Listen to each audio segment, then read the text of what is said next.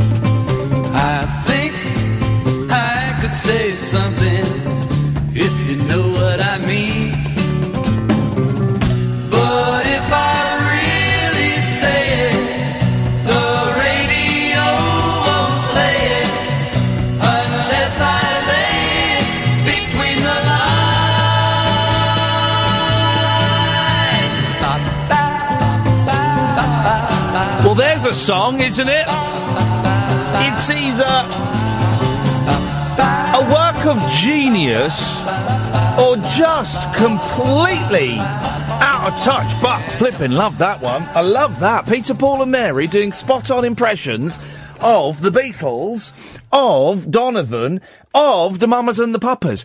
We have a mama on the show this evening, a bona fide mama from the Mamas and the Papas, a lady called Jill Gibson, who replaced Michelle Phillips for about six months, is on the show. It's an interview that we recorded a while ago. It's uh, we've been sitting on it for for for the right time, and the right time is tonight time. It is a- a- an absolutely blinding interview. It is superb, dear listener. Superb. That's coming up a bit later on. Uh, remind me as well to tell you what we're doing tomorrow. We're going to try something tomorrow that, um, well, it could be a car crash. Um, um, but I think you'd like it if it was a car crash, wouldn't you? You'd like it if it was a car crash. It could be a car crash, or it could be delightful. Uh, remind me to tell you later. I'll, I'll tell you later.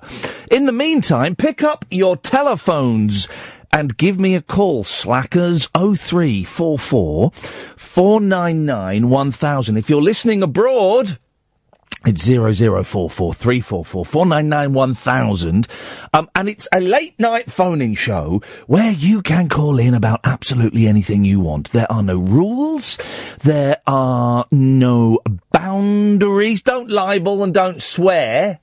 Apart from that, we're the home of free speech. If I wanted tips on broadcasting, I'd ask a broadcaster. Um, so you can call in about literally anything you want. 0344 499 1000 is the telephone number.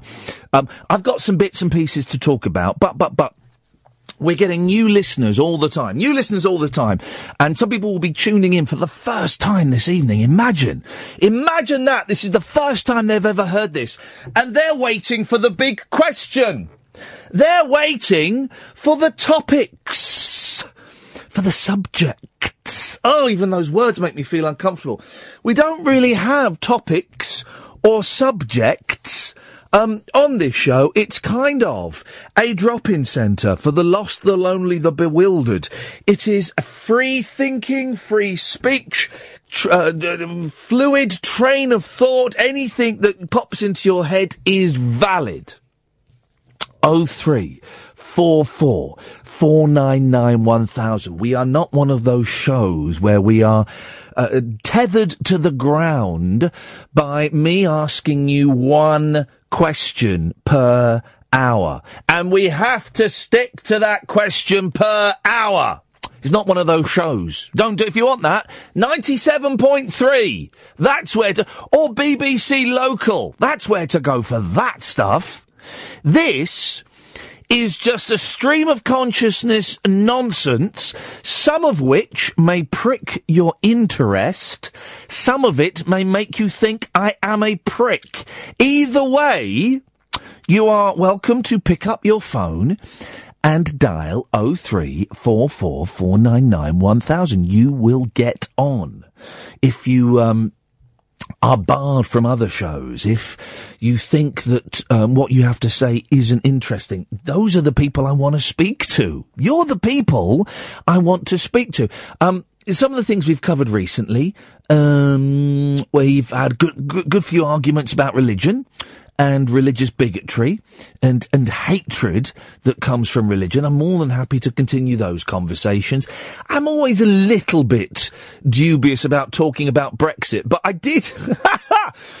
Michael Caine, flipping it. What did he say? What, what did he say during the news? I'd rather be a poor master than a rich slave. Right. Yeah. That's easy for you to say, Michael, because you spend most of your time in America and you are literally rich. you are a literal millionaire. So it's easy for you to say that.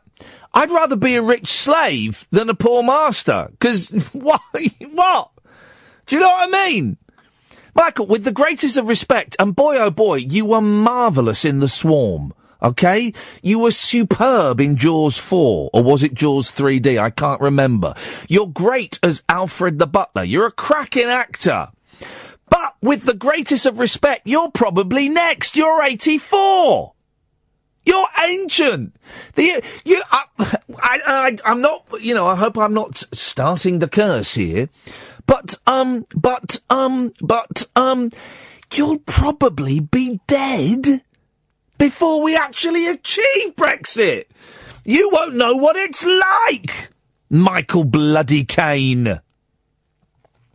So you can call in about that if you want. 0344 499 1000 is the telephone number. Very simple the way it works. You dial that number, you'll hear a couple of messages, you come through to Kath. It's generally free. Might cost you a few pennies from uh, from some um, um, packages, but generally it's free. And you'll be on the phone for about 30, 45 seconds. You'll speak to Kath. Uh, she'll take your name and number and probably call you straight back. So, for those of you who are brave enough, bold enough, um, I was going to say intelligent enough. I don't, I don't know. I'm going to hold back on that. Brave enough, bold enough, or foolhardy enough to initiate the conversation, then 0344 499 1000 is the telephone number. Okay, if you, if you feel like you want to start the conversation, then pick up the phone now and, and, and dial. For those of you who are a little bit more, uh, uh, uh, uh, uh, a little bit more old fashioned, a little bit more traditional when it comes to your um, phone in radio shows. I do have, I do have a hook f- for you to hang your hat on if you want. Are you ready for the for the hook? Are you ready for the hastily hammered nail into the wall where you can mount your keys so you don't forget them? Really successful actors that can't act. Really successful actors that can't act.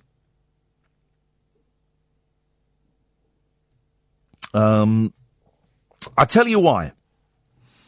Because I, know I've been seeing a lot of Mark Wahlberg recently. Okay, um, a lot of, and I told you I watched this film the other day, The Shooter, that made zero sense. I had no idea what was going on. Not a clue.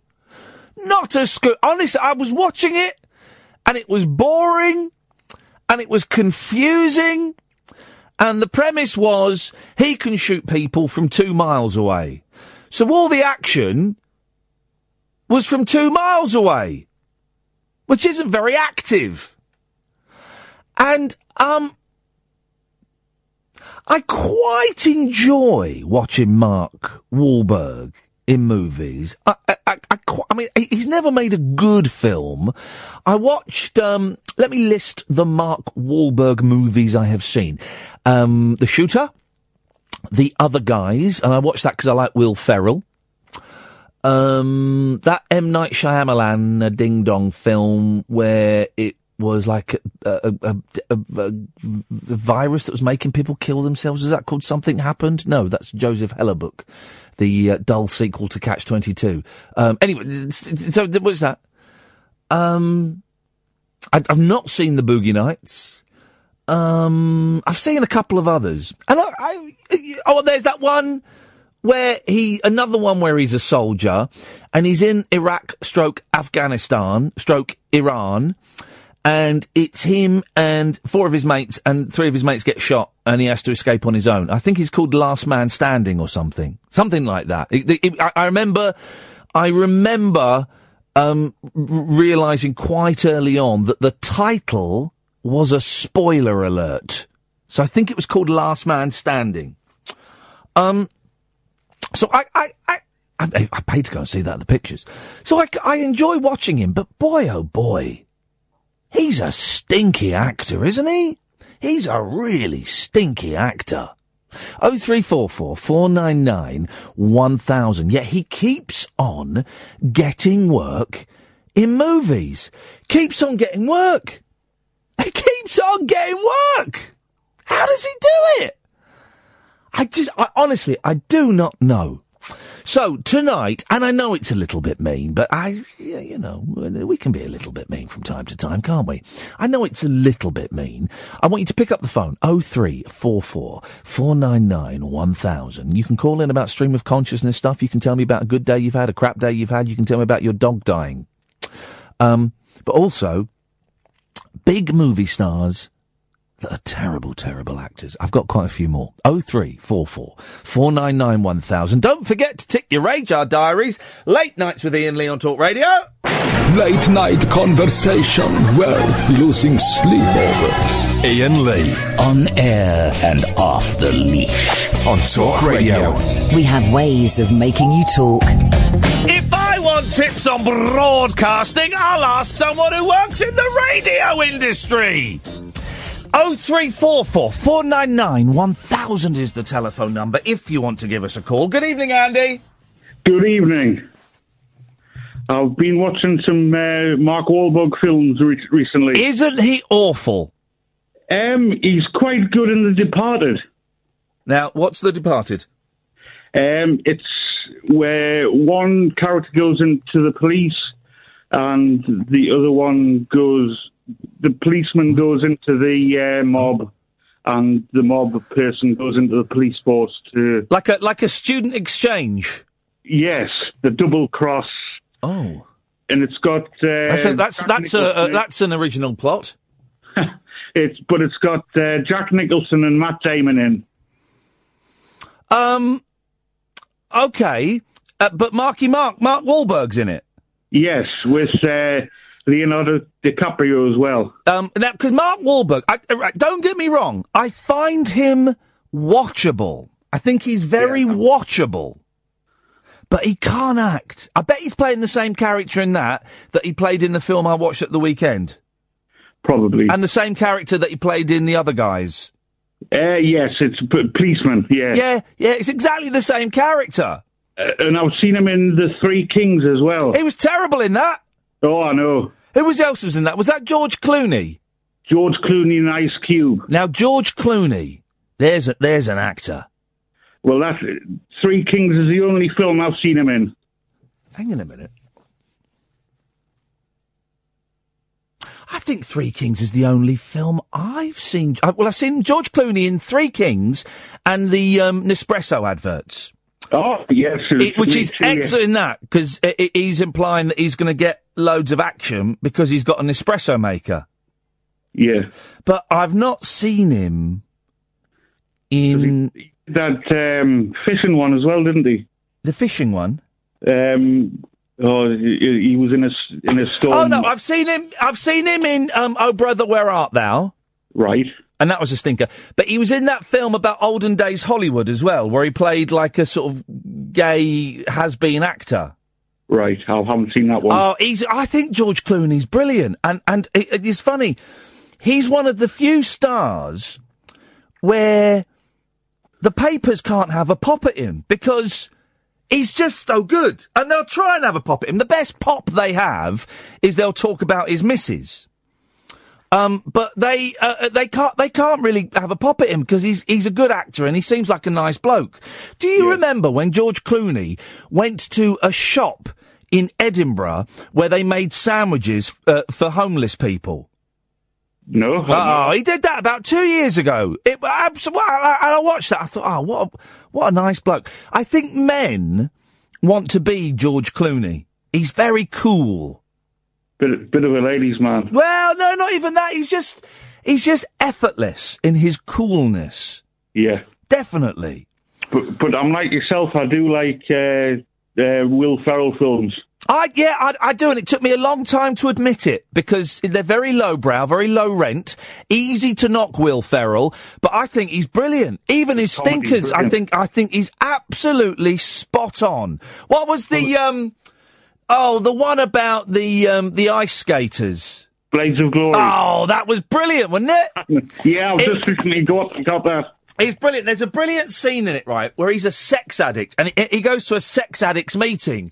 And basically, in the middle of the meeting, him and this woman start having it off. Oh, and it's so funny. It, I just think he's brilliant. I'll tell you what another good film he's in. Um, Step Brothers.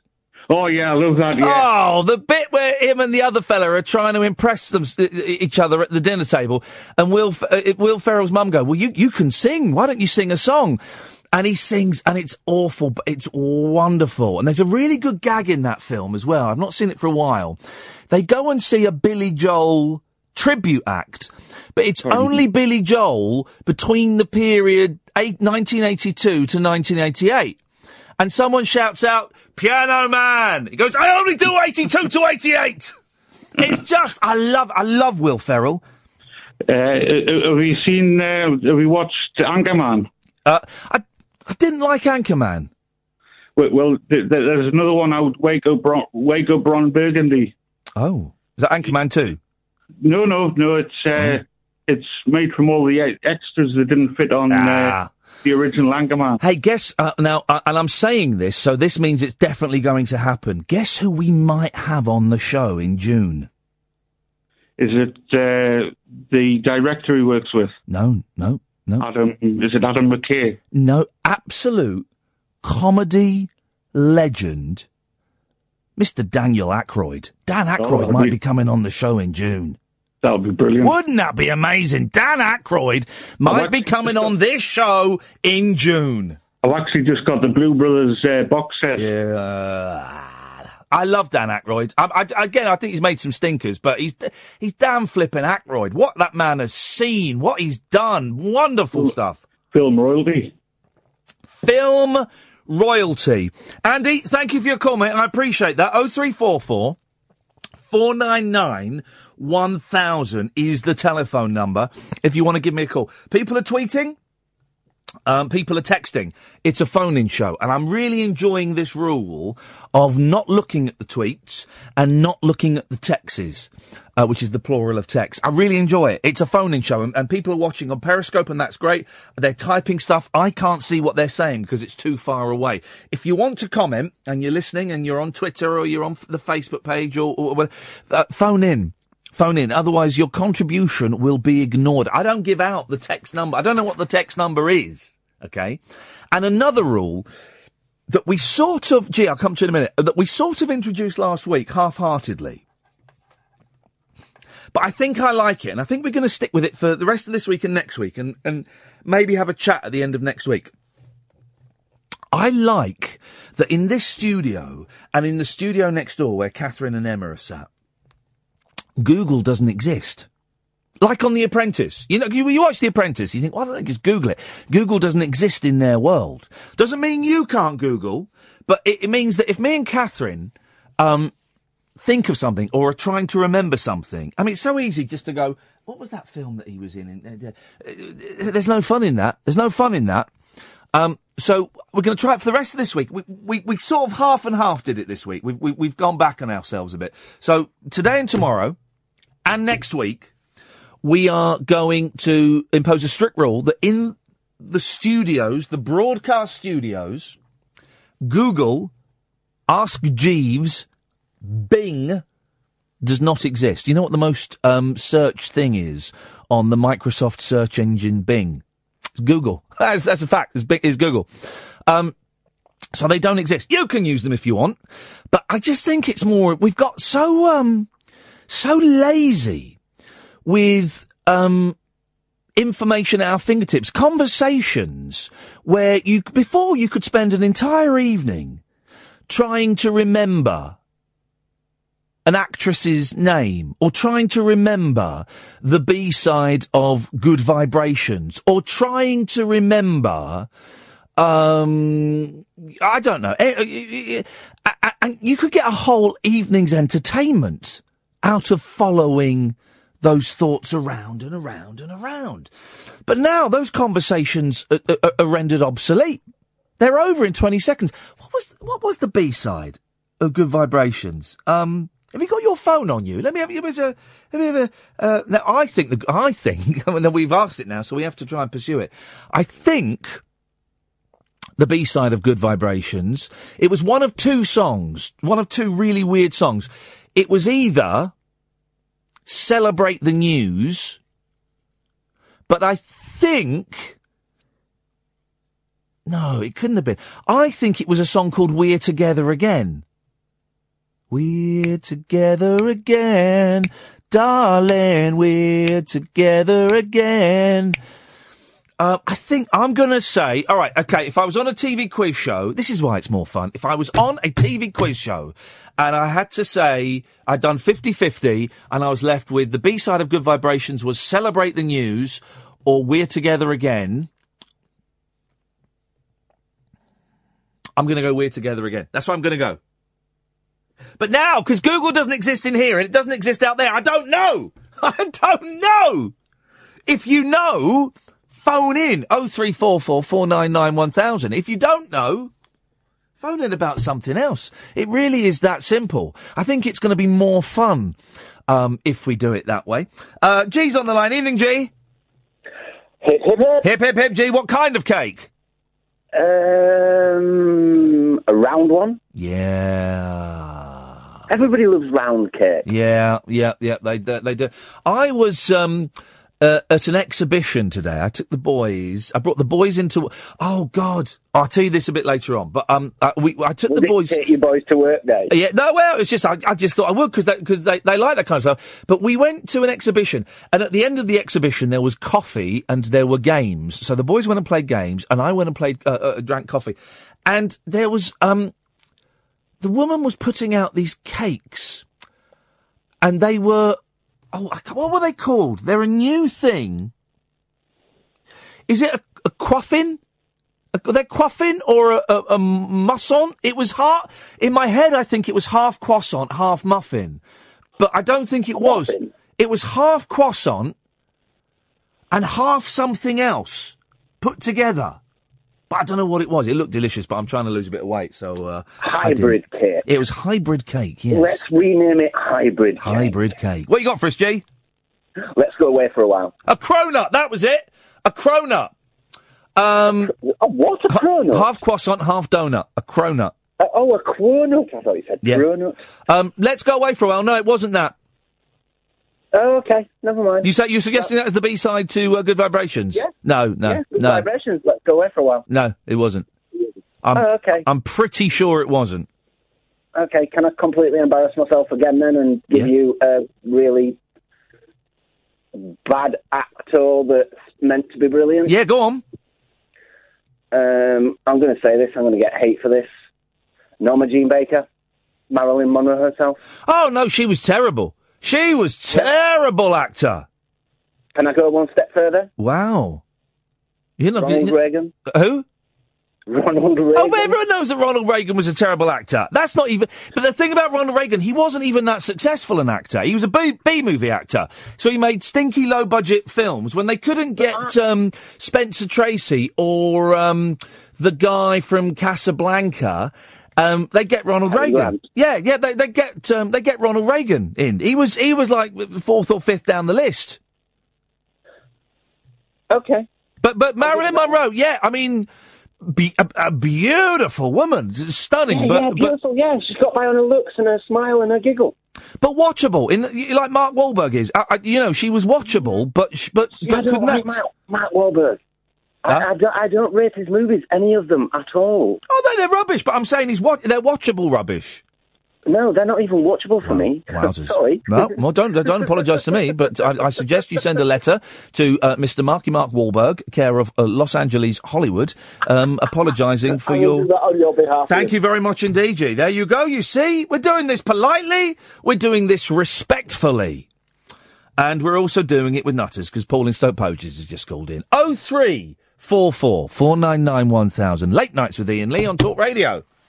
Make your reservation yet for a Sunday afternoon show that's stuffed full of the juiciest cuts from the last seven days of Talk Radio. Oh, that's pucker, that is. Head chef Catherine Boyle slices and dices her way through all the week's highlights to serve up an exquisite cordon bleu feast for your ears. That's Gala, that is. Blending intense searing debate With spicy supposition, sprinkled with a delicious soupçon of Iain Lee losing the plot. I can't think! Um, okay, I have to tell you now, it's very important. Please be seated at the chef's table for a sumptuous smorgasbord of sensational radio, all carved up for your delight and delectation. Seven days of talk radio. Served up Sunday afternoon from 3 on Talk Radio. What are you doing? You're making a complete meal out of it!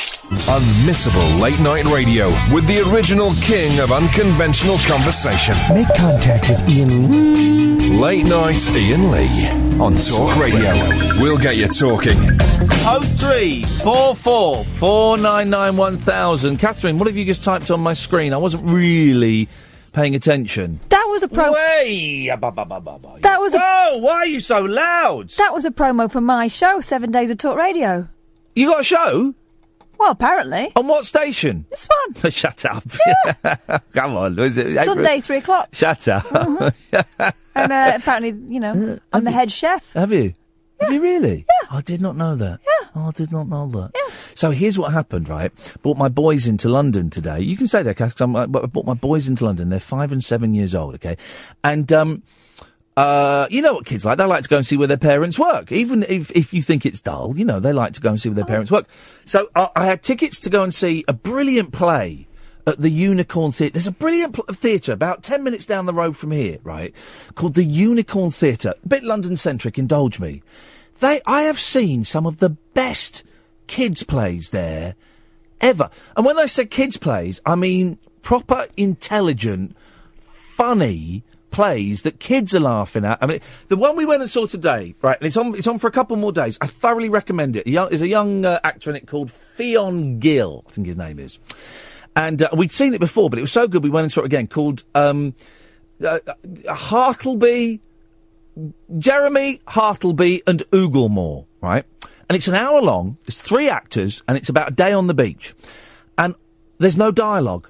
All they say are their names. That's it. And f- for an hour, you think, oh flipping hell, that's gonna. It was. It, I, I was. I was laughing out loud. The kids were in hysterics. There's, there's a brilliant bit about ten minutes into it. where A little boy stood up and went, "But they're not saying any words," and it was just wonderful. And and the, the, the, it- it's beautifully done, like proper physical, subtle physical comedy, right? And um and it totally captivated the kids. And if the kids wandered onto, it's like on a, if the, kid, the kids are sitting right by the edge of the stage, and if the kids wandered on the stage, an usher would come and kind of you know to take them off, but they they would just incorporate it. And then there's a brilliant scene. It goes on for about eight minutes. They've got a giant be- beach ball. and the actor's just throwing it into the audience, and the kids are just batting it back as, uh, you know, really hitting it back as hard as they can. Oh, it was funny. Is that the same place you went to see a play where they were Yes. building a machine? Yes, they, they, they were building a giant machine. Oh, and there was a, such a wonderfully tense moment in it, right? And it was some of the same actors. Again, this Fionn Gill, I'm, I'm going to invite him in one night because he's brilliant. But a brilliant actor. He's got it, right? There was a, th- this scene in this, this other play where they're building all these machines, and there's one where a suitcase with a hairdryer poking out the end, right? And they go and put a balloon on the end and turn the hairdryer on. And it's one of those big balloons. And it fills up really, really slowly. And they're talking while it's filling up. But as it's filling up, the lights get darker and just focus on this thing. The machine gets louder and the talking gets quieter. And it goes on for about three, three and a half minutes. And you know it's going to explode. You know it's going to explode, right? You know it. But when it explodes, because it's gone on for so long, just everyone goes, "Oh my goodness!" um, it was it was absolutely brilliant. The, the Unicorn Theatre. Um, we, I'll get we'll get someone on from the theatre. I'm not because I'm angling for freebies, because I think it's so brilliant. But so and that was then it. So I, I brought the boys into work, and this is the point I'm, I'm talking about. Paul and Jay, I'll get you in a minute. I brought the boys into work about half past twelve. Right. Right. Okay. And um, I came in and we I took them to see Denny, and um, uh, they saw Lauren, and we went into the office and we saw because I don't really know anybody that's in during the daytime because I don't work with them. Okay, but I know John Holmes, and John was there, and so I introduced the boys to John, and he was very polite and very charming. And I said, "Sorry, lads, look, we can't go into the studio because there's a woman doing a show, and if I'm honest, she's a little bit shouty." Um, and John went, "Yeah, yeah, she's a witch. She's an actual witch." and, and, and the Julia Hartley Brewer, of course. And so we, everyone chuckled and stuff. And then we went round and we went and sat in another studio, and my youngest was going, "I'm a radio man," and shouting, and we it was fun. And then as we were leaving, we went and just peered through the window into that studio where you were. Okay, so where the producers for Julia's show would have been. We just peered through the window because you don't want to come in and interrupt because you know don't like people coming in. And um, as we were leaving, my youngest said really, really loudly in a packed office that hadn't heard John Holmes's comment. So is that where the Wicked Witch lives then? Everyone burst into laughter, and the thing is, he's he's right. Um, but so we we did that, and it was oh, I felt I felt well, I didn't. But now they keep calling her the witch. That comes from John Holmes. It could be worse though. They could be calling Julia Nazi which is I know is what he also does. So we we got off lightly. We got off lightly, Paul. Hi again. I can't help myself. No, you can't help yourself um, by just steaming in with what you want to say and ignoring the fun conversation that's been going on before. Well, I will say I do know the Unicorn Theatre. Do you really? Where is it? It's near London Bridge, isn't it? It is. How do you know it?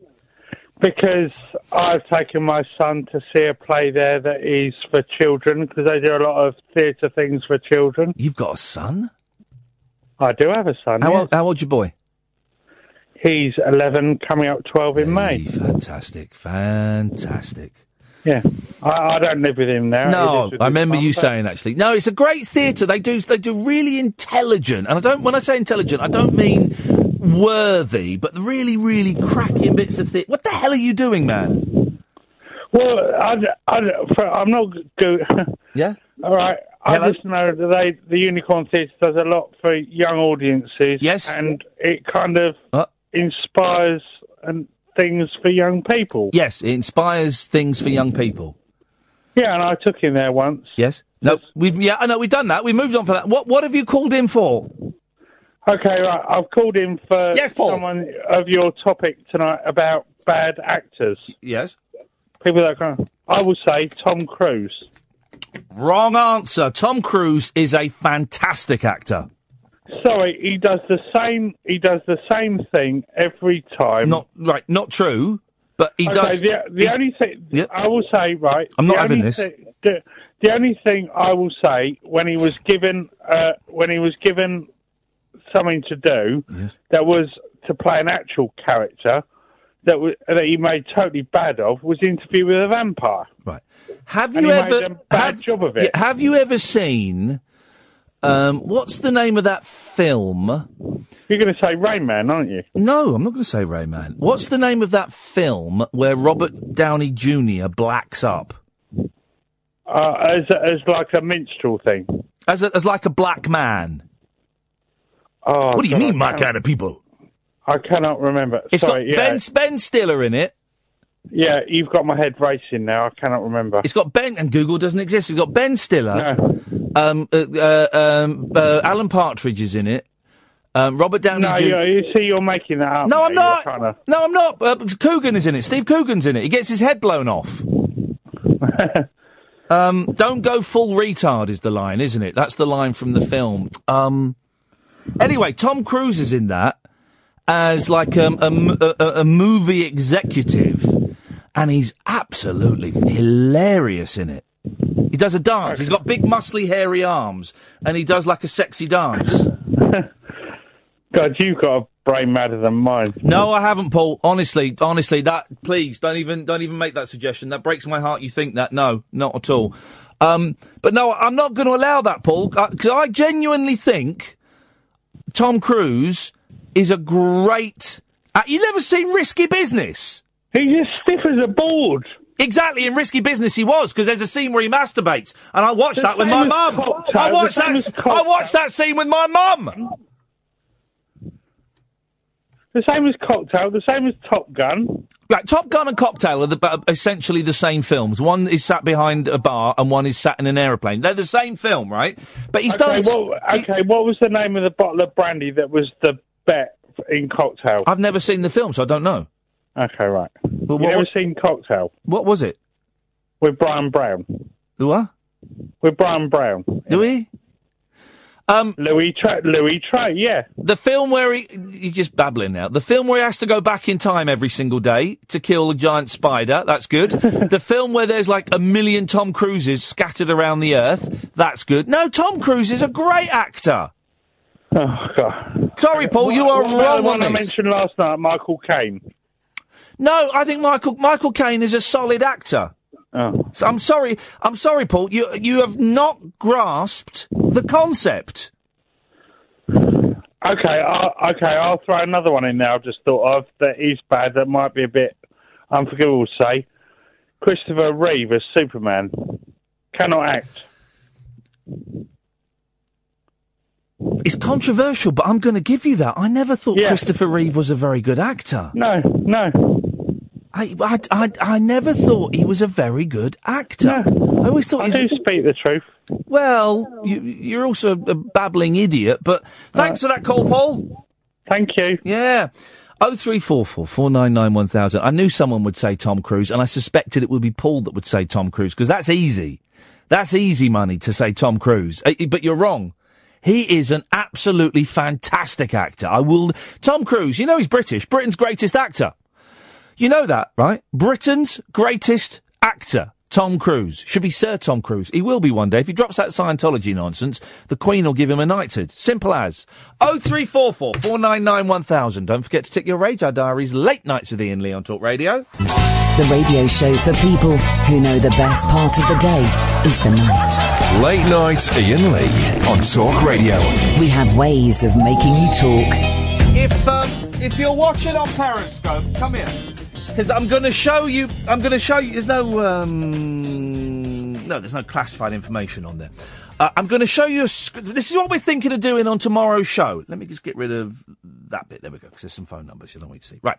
So um, let me show you what what the screen I have in front of me. Okay, this is called Phonebox, guys. This is called Phonebox, and this is how we do um, the show. I sit here. I've got that computer that does nothing. I've got that, and I've got this computer over here that I, I, I use for beds and stuff. But we've got Phonebox, okay, and I can see on here. Although the screen's a little bit, uh, I can see we got Dave, and I can see we got Julie, and I can see we got Jay. And what would I do is I would touch their name, and they would come up on there. And using these faders here, if I just shine a light on it, I open the line and I close the line. Okay, so that's how we do it normally. I thought it might be fun tomorrow if I had this screen switched off. And I was saying that I don't know where the off button is. There is an off button somewhere. If I had this screen switched off, so that I couldn't see who was calling in. Or, or, or what they were. Well, we don't really put what they're calling in about anyway on, on this show, but I, I couldn't see who was calling in. So I would sit here tomorrow from 10, well, just after 10, I'll do it actually, with this screen closed down. There we go, it'd be like that. If I close that, close phone box, yes. So nothing on the screen. And the two faders, the phone faders, up. So I'll come in tomorrow. I'll do a little chitty chat. I'll explain what's going on, and um, then I'll, I'll close down phone box and I'll put those two faders up, and I'll just do a show. And I'll have stuff to talk about, and I'll, I'll I'll come up with some bits and pieces in the day, and um, I'll go through the paper. So I'll have stuff to talk about, uh, but I won't know who's phoning up and who's on the line, and that would be Catherine's responsibility. And Catherine is through there, and there's Emma because uh, Ed's off, and that would be Catherine's responsibility. So Catherine would put people on when she wanted to, and would cut people off when she wanted to. Wouldn't be anything to do with me. I'm not touching those faders. Once those faders are up, unless someone swears or does something, you know, where, where I have to act like a responsible presenter. Um, uh, uh, uh, uh, those faders, those faders will be staying. Oh, you can't see it in the up position. If you're watching on Periscope, you're getting a little tour of the studio. These two faders will be staying in the up position, um, and Catherine will put the calls on. I need to open it now. God, it's weird already. Two minutes of that closed, and it's making me a bit uncomfortable. Um, and Catherine will put the calls on, and we'll get rid of them when she feels they've said enough, or that she's had enough, or whatever. It might work. It might be an absolute disaster. I've got a feeling if you phone in, you know, it's dependent on you guys phoning in. But if you phone in, I think it might be quite good fun. It might be quite good fun. It might get us nowhere. We might achieve nothing out of it, but you never know. So we'll do that tomorrow night at 10. Uh, let's go to Jay. So I wouldn't be able to do that. I just have the faders up and people are going to start joining in when they want. Hip, hip, hip, Jay. Hip, hip, hip. Hip, hip, hip, Jay. What kind of cake? Uh, lemon drizzle and Battenberg. Ooh. Feeling decadent. Wow, the Battenberg. The Battenberg looks so tasty, but it's so heavy. Oh, marzipan though. I'm a sucker for marzipan. Here's the thing. Here's the thing, Jay. Right. About a month ago, I was 16 stone seven. Right. Yeah. Yep. Yeah. Um, and then I've really been working. I've, I've cut down my food massively. I don't eat chocolate. I don't snack on the way home unless I'm absolutely famished. Before I'd, go- I'd drive home and buy a packet of biscuits and two sandwiches. Now I don't. I don't buy anything. Um, and I got down to 50. Uh, three days ago, I got down to 15 stone three pounds. Nice one. I'd lost a stone and three pounds in about three or four weeks. And do you think that's mostly changing of diet or the exercise It's, or both? it's both. It's both. It's. It, I think it's primarily changing diet, but I'm I'm trying to get to the gym twice a week and do a class, and I'm not beating myself up if I can't, and I'm not saying I'm going to go three or four times a week because that is with time and stuff. Is if I can do three, that's brilliant, but two two I can pretty much manage. But then last night, Jay, I weighed myself and I'd started going back up. I was fifteen five. That's now. right. It's only two pounds, but I, I've, i already I'm thinking, oh God, what, what if I peaked? No, don't worry it. I've been through this journey myself, actually. I lost five stone in ten months. Hey, a couple of years flipping heck! How, and how was how did you was it was that the same dieting and exercise? Mostly diet, um, also a lot of exercise. Um, just count them in and count them out. Yeah, uh, you're right. Like like a UKIP immigration policy. Just count the calories in and count the calories out. And I calories out. say diet. I'm not dieting. I've just cut chocolate. I had to have a bit of chocolate today because I hadn't eaten all day and I, I was starting to get a migraine. So I had a little bit of chocolate just to give me a bit of a sugar rush. Um, but I've cut chocolate out. Pretty much cut biscuits out, although I, I did have one last night when I go home because they were there and I couldn't resist them. I'm weak. Um, but I, I, I, I- it's, it's, it, it's, it seems to be going all right. I hope when I weigh myself today, I've, I'm, I've not gone up from 15.5 though. Two tips. Yes. Don't worry too much about the little fluctuations in your weight because your water retention Oh. actually makes quite a bit of difference. Okay. So weigh, your, weigh yourself at the same time of day. Yes, yes. every day, ev- and only do it once a week, so don't obsess about it. Okay. Nice one, Jay. Thank you, mate. Well, that must have been a real. How much did you lose? Five stone. Five stone in ten months, but I actually um, put quite a bit back on, and then back going back down again now. So it's it's a, it's a, it's you know, it's a, it's a, it's a movable feast. I or uh, know. I mean, Kath have already said when we go to New York, we're just going to stuff our faces. I mean, th- th- there's Yeah, yeah. there's no point in going to New York and not going to a branch of the New York Cheesecake Factory. Oh, it's my favourite shop, the New York Cheesecake Factory. I think that's what it's called. I'm going there. It's just they do the be- the best. Che- there's like about 162 cheesecakes to choose from. Yeah, you know what gets about New York though? If you want to share, they have a huge slice of cheesecake. If you want to share, they charge you like four dollars to share a cake with your friends. Do they? Bloody they've got, like, Americans! Trump's Trump's. America. Trump's America. Go on, Jay. What are you called in for? Um, cinema, Tropic Thunder for a start. Oh, Tropic Thunder. Thank you, thank you, thank you. Yes.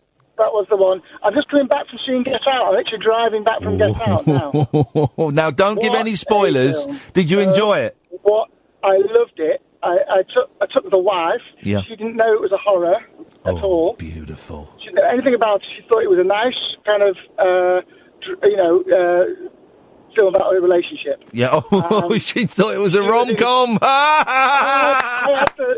I had to. Honestly, I had to scrape her up off the floor to get her. It was. It, she was in bits. I did something this week that I very rarely do these days. I went and saw it again for a second time. Amazing. Did Uh, you see? Did you spot? You were wrong about the uh, actress. Yeah, I did. Yeah, it's not. It's not the producer. And now, now yeah, I felt silly for saying it because obviously it's not. Um, but um, yeah, I went and saw it a second time, and it was it was still just as good. Uh, even though I knew what was coming, it, it in some ways it made it even more delicious. Yeah, yeah. It was so so tense.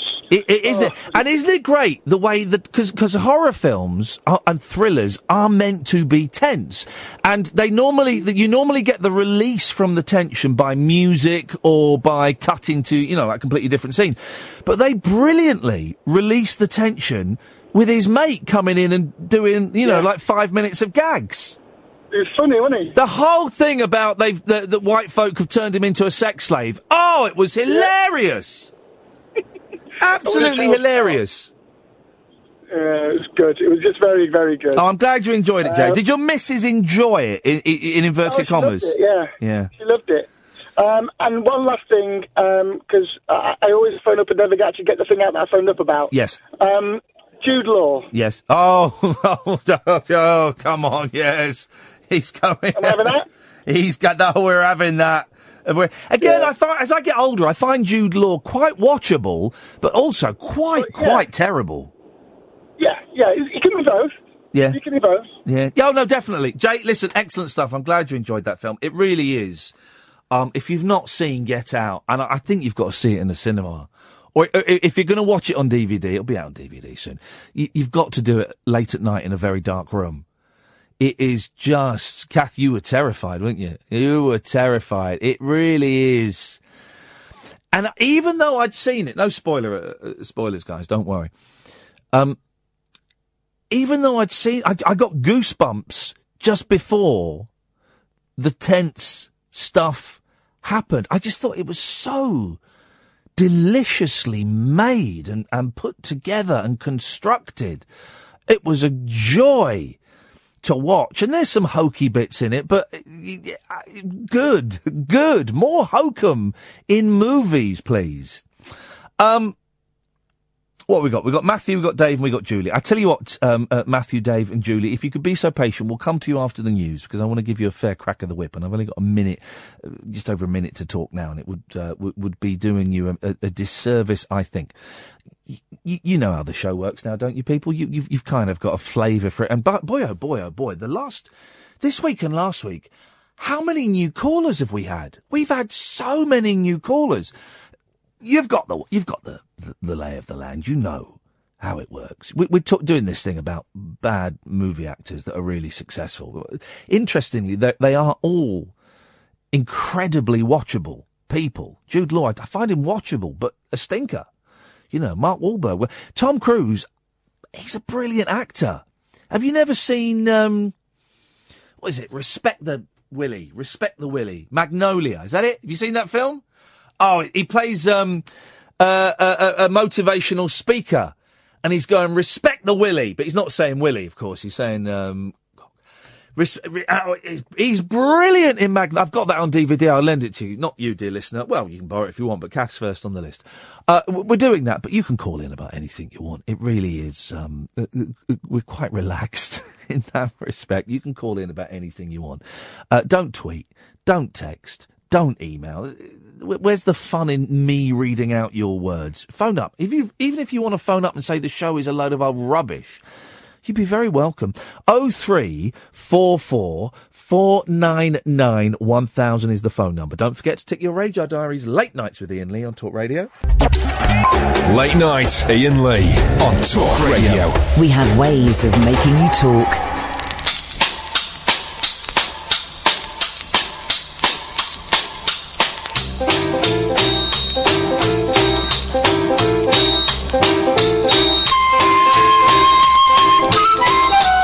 Dear listener. Busy first hour. Clowns are complaining. No, they're not. I, I believe the phrase is clowns are jumping on a bandwagon. they're jumping on a bandwagon. What was the clown called in it? Pennywise? Was it Pennywise? I think it was. I think it was. The first movie version of it featured um, John Boy Walton. I mean, uh, I mean. There's a phone in. Actors with uh, moles on their faces. There's John Boy Walton, De Niro. That's it. Those are the only two. We're not doing that. Well, we can do that. 0344 499 1000. It's a late night phone in show, unlike any other phone in show. Um, and boy, oh boy, I, I've got to say, we're getting so many calls at the moment and so many new calls. It's incredible. You can call in about absolutely anything you want. And we're also, the thing I've thrown out to you, the bone I have tossed to the dogs, is actors who are incredibly successful, but terrible. Jude Law, Mark Wahlberg, we're not having Tom Cruise. Tom Cruise is too obvious and it's wrong. He's absolutely brilliant. Um, where should we go to? Let's go to Matthew. Good evening, Matthew. Good evening. How you doing, How boss? you? Hip, hip, hip. Hang on. Sorry, I'm yes. work. I dropped my phone. Okay, well, don't drop your phone. Uh, uh, okay, I'm, I'm, you may have. Did, did, you, did you? Can I ask you, Matthew, man Yeah. to man? Don't say it again. Did you say, "Oh, f it"? I think I may I. I, I pressed the dump button. Oh, Um, there's- no, no, don't you worry. It's a yellow card. You've got a yellow card. Literally 30 seconds into your first ever call, you've received a yellow card. That's a that's a world record. That's a world record. Don't do it again. Go on, Matthew. What you got for us? Uh, Danny Dyer, awful actor. Absolutely dreadful. Yeah. Well, he just needs to play himself. Here's the thing. I, I've met Danny Dyer years ago, and he's a nice bloke, right? But, but, but, but, but. I wouldn't say. I wouldn't. I wouldn't put Danny Dyer into this because I don't think he's that successful. What and what I mean by that is, yeah, he's in EastEnders. Yeah, he's made a couple of movies, but he's not up there with Jude Law and um, Mark Wahlberg, is he? No, that's true. What, what the hell are you doing? Are you robbing someone's house? No, I'm mopping out. I'm greasing up tins at the moment. I work in a bakery. Oh, I, I did wonder if that was a euphemism or not, but no, you are literally greasing up tins. What are you making? Don't say bread. Uh, well, yeah, we've done bread, cake, buns, and all that tonight. Uh, what? What? Uh, okay. Uh, a- a- any any special loaves going?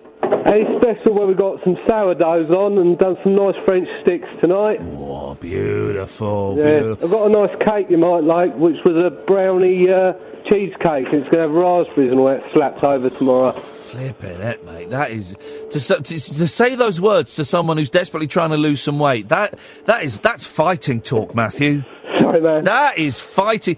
You know, I, I used to work in the bakery in Safeways years ago, and um, I w- once bled into the bread mixture. Oh, lovely. I bet they're cum- punters were happy Well, it, the, the, well, some of the buns, it was for the buns, right? You had this big, massive, huge sort of ball of dough, and I Yeah. put it into the the thing, and it mixed it up, and then you, you press the button, and it would put, make out two two buns, uh, two rolls at a time. And some of the rolls came out a bit pink, and I thought, what is that? What, what is that? and I looked down, and I cut my thumb quite badly, and I would have got in so much trouble for if I, I, you know, if I'd have done the right thing and thrown that batch away, that I just, I just kept tossing them. If they came out pink, I tossed them back into the thing till they came out roll colour. That is terrible, isn't it? Yeah, it sounds like an oddie you were using. it, was, it was- awful. Matthew, listen, uh, thank you for your first call. Uh, don't swear in the second one. There's a good lad. Thank you. Oh three four four four nine nine one thousand. Um, it's true. At the same place, I um, it was this massive ball of dough. You had to take it from the machine that made the dough, and then take it over to this other thing that would kind of mix it all up, and then would br- pump out rolls. And um, I, it, it, you know, you'd hold the dough, but it would kind of fall through your arms and stuff. And I dropped it on the floor, right? And it was filth. I mean, it's filthy, and it was all covered in bits and stuff. And um, again, I put it. I put the mixture into the thing. Why would you trust bread making with a seventeen-year-old who doesn't want to work there as a career? Why would you do that? And I put it back in the thing, and if if if it came out and felt a bit lumpy, a bit stony, I'd, I'd throw it back in. Awful. I learned how to mop floors there, though. I am the master at mopping floors. I learned how to mop a floor well. I, I, I'll give you that much. We just lost a call there, so you can get that call back, and I'll go to Julie. Good evening, Julie. Hip, hip, hip, Iain. Hip, hip, hip, Julie. What kind of cake? Uh, stomach cake. Hey!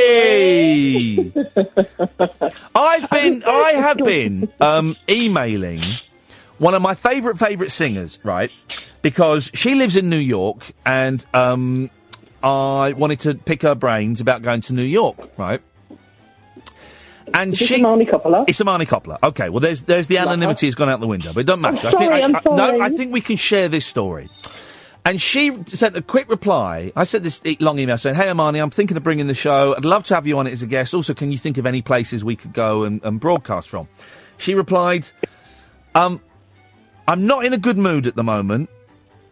I'm about to start my period. Can I email you when I'm on my period and I'll feel a bit better?" And I got this and I went, "Oh, Struth, right, okay." Um, so I, I, I, um, I put all my, my chips on red, and I replied going, "Oh, red. I didn't mean that. I didn't mean it like that. Sorry." I, I, I, I hesitated saying black because I thought that might sound racist, and now I've said red, and it sounds menstrualist. Anyway, um, so I said, um, "All right, Imani, I'll write to you in a couple of days. I hope you have a good period." Now that is. I think that's nice. That's a nice thing. I'm wishing her a good period. And then she wrote back when she was on her period and she said, uh, you know, I'm on my period now. And I said, well, I hope it's going well. And, um, and we had a great time. I think that's a lovely sentiment. And I'm happy to email pop stars about their periods. Um, if they want, if they want to have those conversations, I'm happy to do that because that's the kind of guy I am. Anyway, Julie, what you got for us? Um, firstly, can I just say I'm really delighted you're doing the whole no Google thing because I've been doing that in my general life for about probably about a couple of years, Yeah. and at the moment I'm day two into trying to remember the title of the film, uh, the Bunny Boiler film. Don't tell me because it's in my head. I've just got to recall it. Hang on a minute.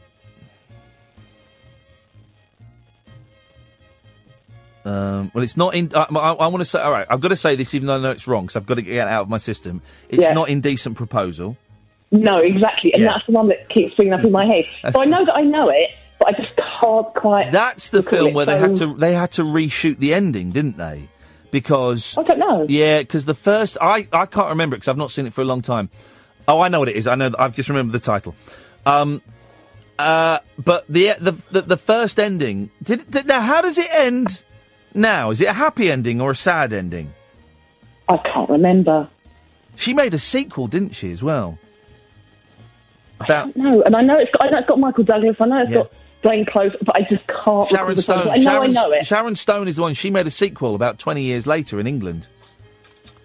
I didn't know that. Yeah, we go. So I'm I'm really pleased that you're you're doing the whole no Google thing. Yeah. I think it makes it makes it makes it certainly more interesting for me. Also, what's the point of me asking any question on the air because I can just Google it? Absolutely. Unless I'm asking specifically for your opinions. Well, yeah, you should. But there's no, there's no point in going. What was that? Uh, uh, I can just Google it. So no, it's nice. I'm gonna. I'm, I'm enjoying that. I'm enjoying no Twitter um, uh, uh, during the show. It's beautiful. It's making the show more pure. Good. And I've also got a bad actor for you. Yep. Arnold Schwarzenegger. Hang on a minute. Um, Lots of films, well paid, has never moved me to emotion by his acting, Can which I- is what I would. Can I bring in? Can I bring in another voice on this? Because I'm not sure I agree, but I want to take it to a third Yeah. party. Would that be all right? Okay. Yeah, of course. Dave. Dave. Hello. hip hip hip. Hip hip hip. Dave. I know this isn't what you've called in about, but we'll, we'll, we'll get to that in a minute. Um, would you put Arnold Schwarzenegger on this list? Oh, it's hard because he's just had so many iconic roles. Yeah. I think Um, Arnie. He's almost like a brand, you know. Um, I tell you what. I tell you why I'm going to disagree with you, Julie. Hmm. Because I think he is a brilliant actor in the Terminator movies. He's he's playing a futuristic cyborg. He's, yeah, he's playing and he does it- with, with no with no emotion. With no emotion. Yeah. And how about the other Give me film? your clothes. no, I, I, do you know what I mean, Dave? He's he's good at playing the psychopathic robots. I, I agree. When it comes to playing robots, he, he really comes into his own. So I'm gonna, Julie, I'm gonna say no. I'm I'm, I'm not Okay, gonna allow enough. Schwarzenegger on the list. Okay, fair enough. Anything else? No. Up your bum. Uh, yes, Dave. Hey, hip hip hip. Hip hip hip, Dave. What you got for us, boss?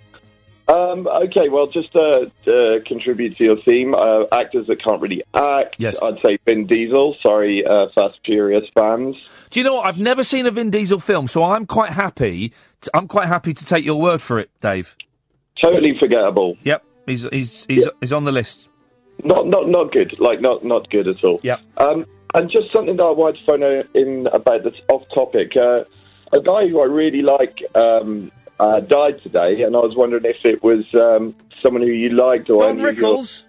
Oh, Don Rickles. Yeah, yeah. No, was it? Was it? He's an American comedian. Was he ninety when he uh, today? I think when he died. Yep, correct. I here's the thing. I am aware of Don Rickles. I have um, read lots of people who've worked with him, and I've, I've I, he, he pops up in lots of different books that I've read. I don't think I've ever seen Don Rickles. He, um, well, you may have seen uh, like his little bit parts in a few movies. Right. Um, he was like in Casino, the Scorsese film.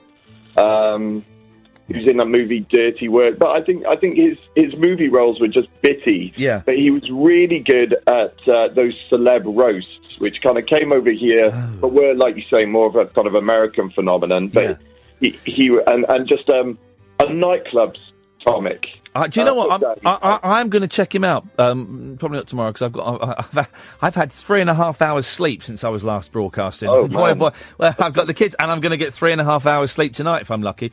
Um, yeah, so I'll, I'm going to have a look at over the weekend. Those roasts, for those who don't know, the, uh, the, the the the roasts, the American ones, basically, a whole load of comedians get together and are really, really, really nasty and rude about an actor or a singer or like, like big stars, like about Frank Sinatra or Jerry Lewis or you know whatever. And the person they're being rude about sits there on the stage and laughs and grins and takes it. it's correct. the weirdest, weirdest phenomenon. And they're very sweary, very sweary. I've got some recordings of some that occasionally pop up on um, my iPod Shuffle, and they're absolutely filthy. Uh, I, I recall uh, Gilbert Gottfried uh, roasting Joan Rivers, Oh. and it's uh, it's it's it's remorseless. It's uh, it's it's it's really harsh, really Why do you think- graphic. Why do why do they why do they do it? Why do the, does the person say yes? They'll do it. Um, I think it's to show that they have humility. I think. Well, yeah. They tried it Um, over here, didn't they? For uh, I don't think it may have been Channel Four or maybe Channel Five that, that tried it over here. Um, but the rules of broadcasting and um, the British sensibilities mean it, it, it, they were never as as mean and as pointed as the bit of a ones in America. rating over here. Say that again, Dave. It, seemed like a bit of a cheap outing over here. It wasn't quite, they, like you said, they didn't kind of go hard enough. Yeah. But you're right. It'll be it'll be sexually explicit. Um, I've got one. You know, I've got some from like the 60s and 70s where they're calling the person an effing c. Um, they they will they will tear apart their uh, the, you know the way they look and any um, you know kind of facial impurity or but they will pounce on that and, and destroy that. They'll they'll um, im- imply that they're sexual deviants. It's it really is relentless.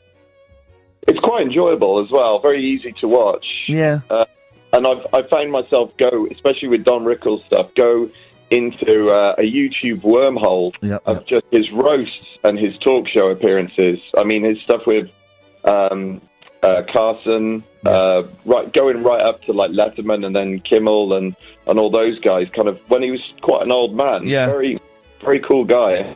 Dave, I'm gonna I'm gonna check some of his stuff out this weekend because I, I I knew that he passed because he popped up in loads of my, my Twitter and Facebook stuff. Thank you very much, Dave. I enjoyed that. Alex, stay there. I'll come to you in a bit. Oh three four four four nine nine one thousand is the telephone number. Late nights with Iain Lee on Talk Radio. Late night conversation worth losing sleep over. Iain Lee. On air and off the leash. On Talk Radio. We have ways of making you talk. How many calls have we had so far in the show, Catherine? I'm just keen to um, to know. And what we'll do, what we'll do is we'll, we'll keep a tally of all, the number of calls we get per show, and if there are any no marks that that want to troll me. Because uh, I'm a pathetic little man, and um, my show's got less listeners than the shipping forecast. Then um, we can just pass these um, these statistics onto them. Um, we can do that, you know. If you, he's got no, he's got no calls. He's got no calls. Rubbish. Nine calls so far. Beautiful. Yeah, lovely. Got, we've got, got no calls. We've got nine. We've had nine, and a lot of them have been new. About half of them have been new. That'll do me. Um, Alex. Hello. Good. How are you doing? I'm doing all right. These calls are very loud in my ears for some reason. I don't know why. I'm having to I'm ride. No, it's not your fault. I'm, I'm having to ride I'm the fader, but each one is um, surprising me. Maybe my, my ears have healed themselves after years of self abuse. It could be that. Could be that. Very well be that. What you got How's for us, anyway? But, yeah, um, oh, well, I was um, interested in what someone said earlier on about Arnold Schwarzenegger Yeah. And how he is. Uh, he's well, you said he was uh, he did the Terminator role br- brilliantly because he was kind of robot, kind of you know, a bit of a. Of a I couldn't play a future. I couldn't play a robot from the future as effectively as he does. well, I think that's probably because he's uh, he, uh, he was he's obviously from um, the future, Austria, Oh. and he's got a yeah, the future, and uh, he's uh, from Austria. He's got an accent, you know. He had the and he's got a bit of a, a, a an appearance, obviously, big big lad. Yeah. Um, uh, and um, you know, it, but have, have you seen the film Maggie? I have not seen the film Maggie. No. He it was when he came. It was obviously after he was um, after he was governor. Yeah. um, and uh, he plays a guy looking for his um, daughter, young daughter, Yeah. in the zombie apocalypse. And whoa, whoa, whoa! Hang on a minute. Wow. Stop the Okay. clock. Okay.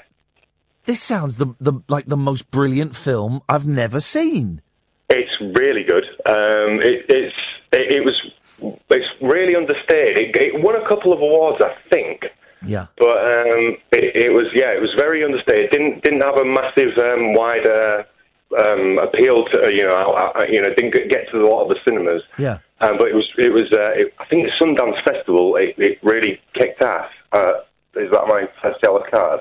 No, you kick ass. You can say I've. I've uh, you, Oh. you don't get a yellow card. I've just lost a little bit of respect for you for using the phrase Why? "kick ass."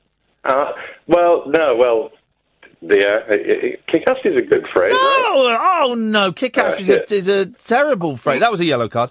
Uh, that was one. Yeah, we go. Uh, kick ass is a terrible. I mean, I, I I feel uncomfortable saying the word. But the film kick ass, then what about that? Yeah, fair play. Um, what do you right when you're when you're trying to be um sexy, right? I'm not very good at sexy language, right? Right. And it, I, no, I know, I, and I have yet to Do you want me to find. talk? What, what, what, what are you trying to get at? Where are you, where are you going Hang, whoa, hang on a minute. Who was that in the background?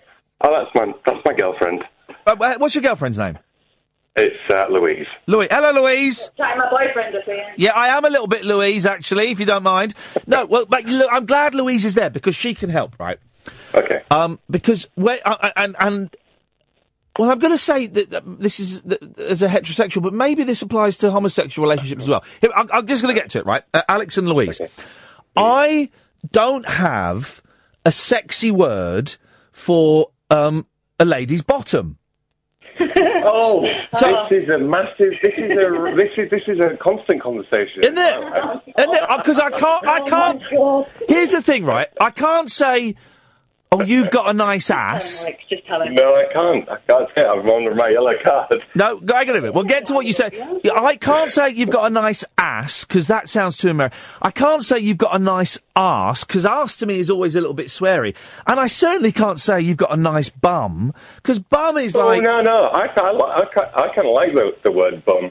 It works well. Bum just reminds me of, of being a kid though, and my dad saying, I'm going to smack your bum in a minute if you carry on. Uh, So yeah, what- arse, apparently. Uh, Louise says arse is the one. Oh, Louise, you're, you're, I've, got, you've, I've lost all respect for you. That's quite common. Oh no. He thinks you So, Louise, you would like it if Alex said, You've got a really nice ass. Well, yes, she, yes, she would. I, I do say that quite often as well. So. Oh, I bet, her, I bet, it's, I bet her ass is stunning, but it's just the use of, it's just the use of the word. That, that, that is, that's the word you use in that relationship, is it? Well, I, well, I tend to use the word ass because I don't like using the word the Americanized No. version ass. Doesn't work. It just uh, yeah, it doesn't work for me. But yeah, yeah. yeah. Anyway, back to um. Uh, Well, hang on a second. Brilliant. No, hang on a second. Yeah. We've started this conversation, Uh-huh. and it's late night radio. I know, I know. Yeah. I'm going to take the conversation, bearing in mind you've got a yellow card, so we're Yeah. going to tread carefully. I will. I'm going to take the very conversation to the next level. Oh, gee. Um, Hey. the ladies' sexual, Go. All ladies. this lady's sexual opening, right? I You can't. Okay, here we go. Here we go. Just be careful. Just let's all be careful, right? You certainly can't say you've got a nice vagina. You can't say that, right? Because that's not sexy, Well, right? It's not. It's very uh, clinical. Yeah. I, I, I would struggle to say you've got a nice c word because that's Yeah. too that's too guttural, too brutal. So the only other word is a word that I don't like. Which one? Uh, is it? Is it a cat? Yeah. I, you All say right, you've got I'm a not- very I'm not nice of cat. that I can't. It's, it, it's it's it's a go-to word because it's very easy to uh, uh, you know it's very easy to say. It's a very soft word. Yes. However, uh, my my favourite word, and I, I- I don't know if I've made this up or uh, if, if I've heard it from some. It's um, flangita. Flangita? I think it might have come from uh, possibly flange, and I've I've, I've, I've, um, I've kind of made it um, French Frenchized it. How uh, flangita? So I want to I want to nibble your flangita. Yeah, that's how. Right, can uh, I ask? And we, we, I think we're high enough frequency here, just about. Louise, does that Louise. does that get you going, Louise? Um, not with you saying it particularly. No, no, not not me. But if Alex were to say, "What a, uh, uh, I'd like to see your flangita," would that? Well, you've got to say it nicely. You Go on can't then. Just say it. Can I? Can I see flange? it's like, hey, hey, baby, hey, hey. Can I see a flange? Oh my Flange. Why am I doing this on the phone? I I think your- it might be something to do with the vodka. oh no, no, no! Done Alex and Louise, you've been very good sports. Thank you so much. So go and go and enjoy enjoy each other's uh, flangitas. Um, oh, I think I think we just about got away with that. That's as about that's as far as we're going to go. That's as far as we're going to go. We just about got away with that. I think. I think. Oh three four four. Four nine nine one thousand is the telephone number. if you to give us a call. I'm going to go to a break. Unmissable unmissable late night radio with the original king of unconventional conversation. Make contact with Iain Lee. Late night Iain Lee on Talk Radio. We'll get you talking. Oh man, and then you need to fade that down, Catherine. I know it's been a long time since and a long time since you produced a radio show. And whoa, one year is it? Is that what you're saying with that? Um, oh three four four four nine one. No, hang on, that's not it at all. Oh three four four four nine nine one thousand is the telephone number.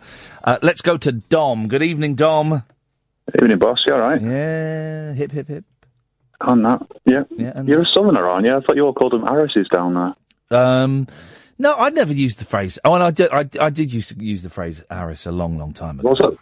There's a comedian, wasn't there? Jimmy. What was he called? White-haired guy who's a bit of blue for the dads. But Oh, Jimmy use it all the Jones. Jimmy Jones. Dad's. Yeah, Yeah, yeah, Jimmy Jones. Funny guy. Jimmy Jones. Yeah, like that. Jimmy Jones. Yeah. Uh, Marky Mark film. That's good. One exists. Yeah. It's uh, it's the Basketball Diaries.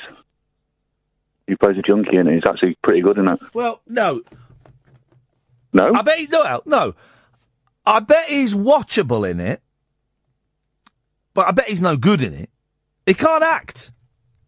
I can't libel, but I would say that he he uh, he may have had experiences that helped him become a better actor in that particular film Okay. Well, okay. That's well. Okay. at that time, long, long time ago. The Anyway, thing about acting, right? The thing about acting in movies, right, in particular, right, is I bet it's really, really hard. Okay, because uh, and it's different from TV because TV in TV quite often you'll do big long scenes that last three or four or five minutes, right? Yeah, yeah. But in movies, you'll you'll have a scene that's like ten, six minutes long, right? Mm-hmm. But you won't film it all twice or three times in its entirety. You'll film one little bit, then they've got to move the camera, and then they're gonna gonna film that same little bit, but a bit further back. Then they're gonna move the camera and, and film uh, the next thirty seconds. So you're filming little chunks of it over multiple times, and they might take the second effort from chunk one and the 6th effort from chunk two and then the 15th effort from chunk three. So you've got to make it the same all the way through the um, different takes. So the same means bland. No, well, no. Well, in Marky No, I mean, Mark's but- case, it does. I mean, I know what you mean. I know you, you, you want to do the same thing every time, so there's no, you can't be too motive because you might not be able to be so there's, so there's the consistency in the uh, performance. Well, I remember reading, I can't remember who it was, but it's someone who transitioned from the stage where you've got to be loud and enunciate to the back of cheap seats Yeah. to a film, and he found out very quickly that it's the the, long, the uh, what do you call it, the long shots and the mid-range shots. They're just the general. You, you act in them, but you don't need to worry about it. It's the close-ups that matter, and then it's like a twitch of an eyebrow or a Yeah. you know a, a snarl or something. That's what it's all. It all comes through. Here's the thing: every time I've been to the theatre recently, they don't act properly because they've all got microphones on. Everyone wears a microphone these days. And I was thinking this in pantomime. I went and saw Joseph the other day. Everyone wears a microphone. When, when did that Yeah. become the, the norm? They normally have them taped um, underneath their hair. So it's just, it would just be like under, under their hair and have their hair kind of brushed down over it or wig over it. And that will be their mi- When did that become the standard? When did we stop projecting? I don't know. I mean, I saw I saw West Side Story a few years ago, and they had, they had that, and I thought, well, the singing, that's fair enough. Yeah. But then I remember seeing, um, oh, was it Dirk Benedict? He did the Columbo play. Remember that a few years ago? So, whoa, hey, so what? You know about it. It was on it was years ago. No, I don't know about it. Dirk Benedict, the face man. Face man played Columbo in a play. the uh, stage version of the first uh, episode of Columbo. Wow, what a stupid thing to do. No, no, it's brilliant. I saw it at the Lowry in Manchester. It's Salford. I bet it was r- uh, awful. No, it's fantastic. It's really, really good. But they used the mics on that, and it's all very, sorry, you know, talking. It wasn't shouting and enunciating, and it, it's it's strange because you your feet away from the guy, but the voice is coming from behind you. I do. I, I- actors really need a good talking to. They really do need a good talking to because they got very, very lazy. I think you need to uh, strap on your acting boots and get back out there and show 'em how it's done, mate. Actors, I'm going to strap on, and I'm going to come and I'm going to come and give it to you hard if I have to, Dom. Disgusting behaviour. Thank you very much indeed. Let's go to Ray. Good evening, Ray. Hello, mate. How are you? You Um, okay? All right, thank you very much. What you got for us, boss? Um, a, couple of things, mate. Well, well my original question, I'll, I'll get to in two minutes, but just on your point with the, not the previous caller, the caller before that, about uh, names or, or how to say the, the, the backside of a, of a lady Yeah, and the front bum, ass, ass. Uh, what, what, where, what do you go for? I, I'll tell you what, mate, it, it depends on who you're talking to. Oh. Is, is the honest answer, buddy. So if you're talking to the missus, Yes. um, it, it, it's, it's slightly different. It, it's, I, I would, I would go bum. Can I say that? Am I right to say that? You can say Yeah? bum. Yes. Yeah, so I, I would say, babe, your, your bum looks amazing. Babe, your bum That- that- looks amazing. What an Yeah, amazing that- bum you've got. Yeah, yeah, absolutely, mate. You can get, you can get away with that, no problem. Yeah. Um, c- can I for the for the front for the front part? Steady, steady on, steady on. Yeah. It's, it's not rude. No, well, I don't, I don't think it's rude. It's is something that I use Yeah. and, and the missus use. Um, I, I don't know. I don't know if I can get away with saying it. Uh, N- Nunny, you, can you say that, mate? Say it again. Uh, Nunny. you can get away with nunny. Yeah. You can get. Yeah, we can get away with that one. But would you, but would you use nunny in a romantic situation? Oh, I love. I want. I love your nunny. I want to say hello to your nunny. Mate, Say hello to my little nunny. I, I don't know if I'd ever say I want to say hello to you, Nunny, but I, I've, I've certainly said, I, babe, I love you, Nunny. I, I get, uh, that, that, that, that one's all right, mate. We can get away with that one. Would you use the word foof? No. No, no, no, of course, don't be so stupid, Iain. Of course, I, I'm right. I'm not going to use the word foof. I use nunny. But as, as I said, mate, that's, that's only if you're speaking to the missus. Now, if you're not speaking to the missus, it, it, it, it all changes. Hang on a minute. What other women are you speaking to about their nunnies? No, this is prior to my relationship. Right. Mate, don't, don't, get me in trouble. Okay. This is when, when I wasn't with the missus. Yes. So, you know, I'm, I'm from, I'm from South London, a bit of a cheeky tabby. So, I, for, for, the, for, the, for the rear side, I, I think you can quite, can quite easily get away with, you've got a lovely arse, babe. Yeah. Okay. I, I think can get away with that. And I know you, you're not overly keen on using it. Well. But uh, if, you, if you're being really cheeky, Yeah. and, and I won't say it, but, uh, but you, you know what it is. If you're being really cheeky, you, you, you uh, well, I've got away with saying, I can't wait to see your, your F. Uh, Are, we, are, you, are you with me? Are you-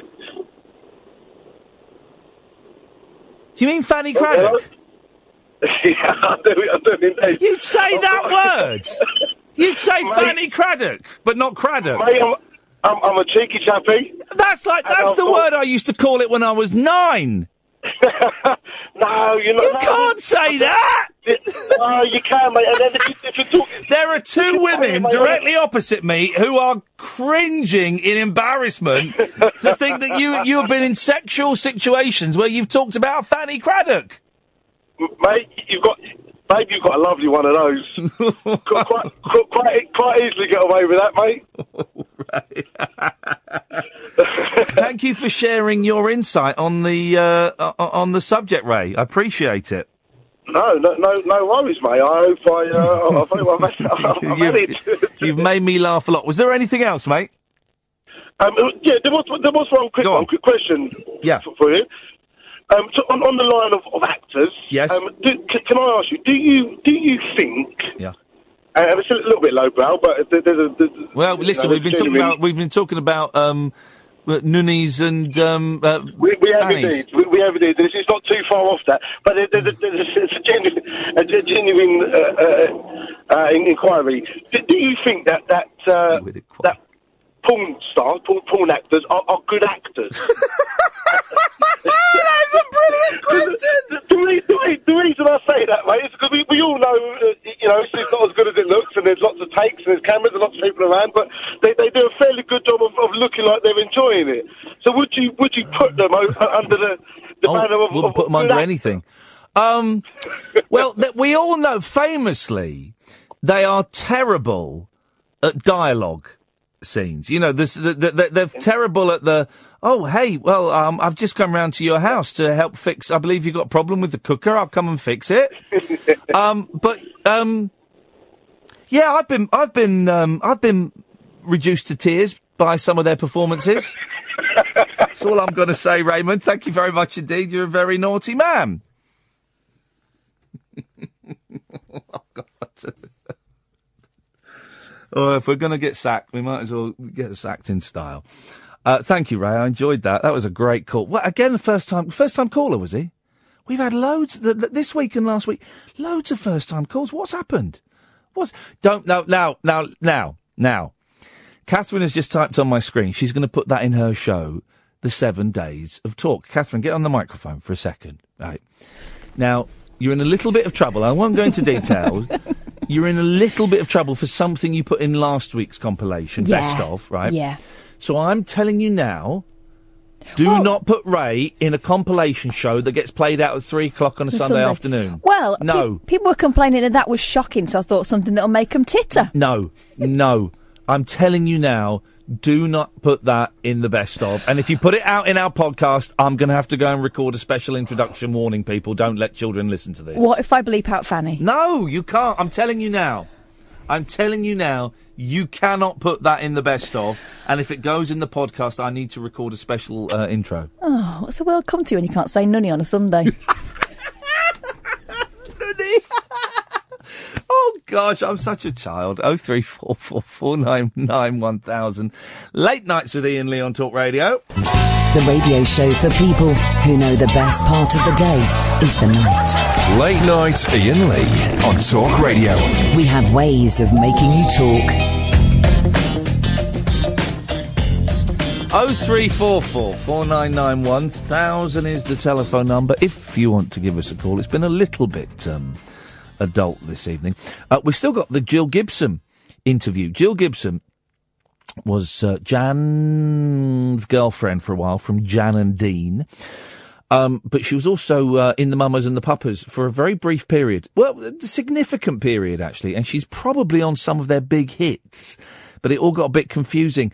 Um, and I have yet to. Well, actually, her and um, um, the, the, the, Pattie, George Harrison's wife. What's her last name? Pattie Boyd. Um, I think are the two frankest people to talk about what it was like to be at the centre of a very druggy um, a, a- a period of, of social history. Um, and to be working, or to be working, or, or, or in a relationship, in Pattie's case, with people who were um, pushing the boundaries of drugs and expanding their minds. Um, th- th- both very similar women in that there was really no holds barred in what they told us. Uh, honestly, the Jill Gib- trust me on the Jill Gibson. It's one of those th- ones where um, I, I know you're going to love it. I know you're going to love it. I, I guarantee it will impress you and uh, a, a lot more than you think it will. Um, James is on the show. Good evening, James. Oh, fella, how's it going, man? Yeah, it's Hip, going hip, hip. very well. You f- hip hip hip. You feeling a bit better? You were a bit, a little bit woozy yesterday. Well, no, it's the medication, and I had my first day at work today. Yep. So yeah, it's all going. First good. day at work, uh, leafleting after having your leg amputated. Yeah. How did it go? I do it. I've got to pay rent. Yeah, yeah, yeah. Good for you. How, how did it go? It was alright. Yeah. Bit of a bit of a gander, bit of a mission, Yeah. and it's still walnut cake. Now, what does walnut cake mean? Well, you asked what? Oh, yeah, that's your choice of cake. Yeah, walnut cake, mate. Well, the well, I time. don't like, I don't like cakes with nuts in, and I don't like coffee cake. Oh, coffee cake's wrong. It is. Why would you put coffee in a cake? It's like carrot cake. Yes, just Well, no, no. Here's the thing: carrot cake. Because my boy, at the moment, my boys, fa- when we go out, uh, after, sometimes I pick him up from school and we go and I go and have a coffee, and he has, he goes and has a cake, and he has carrot cake. He's his favorite. Carrot cake is delicious, but here's the thing: I don't get about it, James. It doesn't taste of carrot. I know. It's like. How does that work? And it's just. It's wrong. Yeah, well, it, I, I do like carrot cake. I do like cheesecake. Some cheesecake does does take because it's um, uh, well, you can make it with all different kinds of cheese. Cheesecake. I do. I do like a good. Oh, I love a cheesecake. I love a Oh, cheesecake. no, me, cheese sarnie, James. that's- I would kill one. him. I would kill a man for a slice of cheesecake. totally. I totally would kill a man for a slice of cheesecake. I really would. But no, I phoned up to just say it's all good. Yep. And I had a good day at work today. Yeah. Had a bit of a hobble, Go on. as you do. Yeah. But did you ever watch that film, The Visit? Um, I can see the video cover. What What is it? It's about some kids who go and visit their grandparents who they've never ever seen before. Do you know what? That doesn't ring a bell. No. No, it's wrong. I gave a spoiler out before. Oh. Last time I phoned you. Right. Okay. Well. But no, it's blinding film. Oh, it, it's not their grandparents. No. Right. Okay. Yeah, I remember the spoiler. Yeah. yeah. Here's the thing about spoilers: you can't forget them. You cannot forget. I'm sorry. no, it's all right. It's not you. Well, no, it was your fault, and I hate you for it. I don't really, but you cannot forget a spo- a spoiler. I remember my, my mate Andy um, spoiled the um, season finale of season four, or was it five of Lost? And I remember reading the text because he thought I'd seen Lost. the show, and um, desperately trying to desperately trying to remember. No, sorry, desperately trying to forget what he'd sent me in the text that Locke was in the box. Locke was, I can't believe Locke was in the box. And of course, once you know Locke is in the box, you Who's can't. the Mills Look? What? Who's the Blim Mills Look? Well, you, never seen you'd, it you'd before. have to watch the first five seasons of, of Lost to get it. It's not worth it. But once you realise Locke is in the box, you cannot forget that Locke is in the box, and it ruins everything. Okay, right. That's a spoiler. That's a spoiler. Season five of Lost, Locke is in the box. Okay, cool. Now I've got a couple of decent films today. Yeah, go on. I don't know if you've seen Legend. Uh, uh, Led Bruce Lee. No, it's Tom Hardy. Oh, the Kray twins. Yeah. And Bubba Himotep. He? Bubba Himotep. Baba Ho- Baba Hotep. Bubba Himotep. Bama Himatit. Bubba. Bubba Himotep. Baba Hotep. No, it's Bruce Campbell. Yeah, Baba Hotep. Yeah, it's a brilliant film. Yeah, it's good. Bruce Campbell, oh, oh, I've interviewed. We should try and get Bruce Campbell on the show again. I found my signed Bruce Campbell book the other day. He was lovely. It's, that's a great film. It's, and that is, um, uh, that's where he's Elvis in an old people's home, isn't he? And there's a Yeah, black guy that he- thinks he's JFK. Well, he is JFK. Oh, spoiler alert, mate! spoiler alert! Turns out he is JFK, and that, that um, after the failed assassination, they made him black so that they. Yeah, oh, it's brilliant! black. It is brilliant. It's such a weird film, man. Yeah, man. The, the It best ones really are. is. The best ones are. But no, you want to watch the, uh, the Visit? well, no, because they're not their That's grandparents. Film. No, just, just. No. It's no. such a weird, strange film. They're not their grandparents, though. So I I cannot watch that film. I know, because I spoiled it last time, didn't I? Yeah, yeah, that's correct. That is correct. Well, sorted. That's correct data. Sorry for that. Uh, James, you are you will be forgiven one day, but not for a good few years. just, just the way it goes sometimes, All brother. good. It's all Hey, good, thanks mate. for the call, man. I'm glad you had a good day at work. Right, mate. Have a good. Take care, buddy. Bye bye. Oh three four four four nine nine one thousand. Just had his leg amputated three days ago. Got out of hospital three days ago. Uh, went back to work today. Ah, had his leg amputated. I mean, really, he's a remarkable gentleman. If you ever listen to James's calls uh, throughout the last year, an absolutely remarkable gentleman. Oh three four four four nine nine one thousand. So what have we learnt tonight? Um, that my boys now refer to Julia Hartley Brewer as the Wicked Witch. Thanks, John Holmes. Um, and we went. I said we'd gone to uh, an exhibition. We went to the Lego superheroes exhibition. I bought tickets for it, right? Kind of, kind of pricey-ish. And then I found out I could have blagged some free ones. Anyway, they're kind of pricey-ish. And my boys, right, love Lego, and they love DC superheroes. So, um, and my youngest superhero, despite I don't think he's ever seen, I don't think he's ever seen him in a film, is the Flash. He's obsessed with the Flash, who can run like super fast, yeah. And he's constantly, he'll constantly just be running down the street going, "Am I as fast as Flash?" And I go, "Well, no. Flash would have done that like a thousand times by the time you've done that." Flash is super fast. So we went to this exhibition, and luckily it's just down the road from from from work. And I think it was, um, I think, don't quote me on this, sixteen quid for me, and I think eleven quid per boy. I know, I know. And um, it was one of those ones where you get a window. And we had, I, I booked a window for half past four, and it said arrive at twenty past four. And we got there expecting to be it to be busy. There was no one there. And I said to the bloke, um, look, we're about 20 minutes early. Do, do, do we look? He said, no, you can come in. There's no one in. And um, we went in. It's only a temporary exhibition. There was no one in there. It was empty. Uh, so we got, uh, uh, and, uh, uh, you know, I'm not really a fan of Lego. Despite living next door to Legoland, I'm not really a fan of Lego. And it, interestingly, my nephew Dylan, who turned uh, 12 recently, and I phoned him up and I said, what do you want for your birthday? And he said, well, I'm not really into Lego anymore. It's growing up, growing up. And I said that to, to my boy. I said, Dylan's not really into Lego anymore. What? I'll have it. I said, well, no, you're not, but, and I just, just thinking, God, they, my boys are, not going to be into Lego at some point. We got shed loads of Lego everywhere. I've never liked Lego. I've never, I've never got it.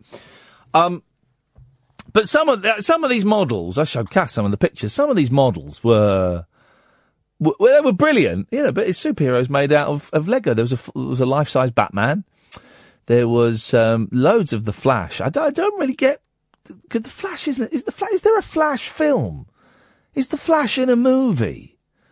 Um, because I don't know where my, my youngest has seen. He's seen the Flash in um, the Lego superheroes game, but I think he's. I think he came across the Flash before that.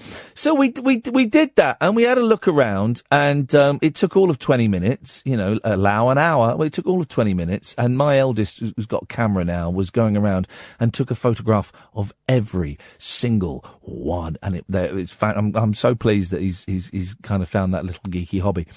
Um, and then, of course, you come into the gift store. And I thought, well, you know, I, have not really seen as much of them as I'd have liked to this half term, this Easter holiday. And they're, they're probably going to go away for a few days next week. And I, you know, I, I thought I'll, I'll get, I'll get them a t-shirt, right? Kids t-shirt. 25 quid. Tw- 25. And, and, and the thing is, I was, even as I was looking at the numbers, I was thinking, oh, it's a special day. I'll get them. And then suddenly, the sensible voice in my head went, What the hell are you? That's 50 quid for two t shirts that they'll grow out of in three months. 50 quid! I went, yeah. And so I kind of implied to my youngest we would buy some. And then we went off and they went and played a video game. Um, and then we left via a different exit. we went a different way. And it's not been mentioned since not been mentioned since. It was, it was, you know, it was kind of cool. And there were a few children there, but it was mainly, it's weird, isn't it? Lego is, um, there are a certain group of men, grown men with girlfriends, they had girlfriends and wives there that are into Lego, that, that, that, that, that are fascinated by Lego. And it was cool, you know, it was cool. I, I enjoyed seeing the models. Um, but I wouldn't have gone if I hadn't have had a seven and a five year old that were really, really keen to see the Lego models. You know, we had made a nice day. We had a nice day. And then, then I brought the boys in to work again and they met Ash, um, who was brilliant with them. Turns out Ash is brilliant with children. Who I've seen, I've seen you, haven't I, on the, on the, on the bridge begging. The boys went, no. Well, yeah, yeah. So I, I gave you a quid once, didn't I? Remember, I saw you on the on the bridge begging. No, you, no, you didn't. I said, yes, Ash. That's how. Uh, that's how I make my money. That's how I make my money. Um, Another hour to go. The next caller on my screen is Paul from Stoke Poges again, claiming double bubble. If you want to stop this atrocity, pick up the telephone now and dial. Otherwise, it's Paul 0344 499 1000. Late nights with Iain Lee on Talk Radio.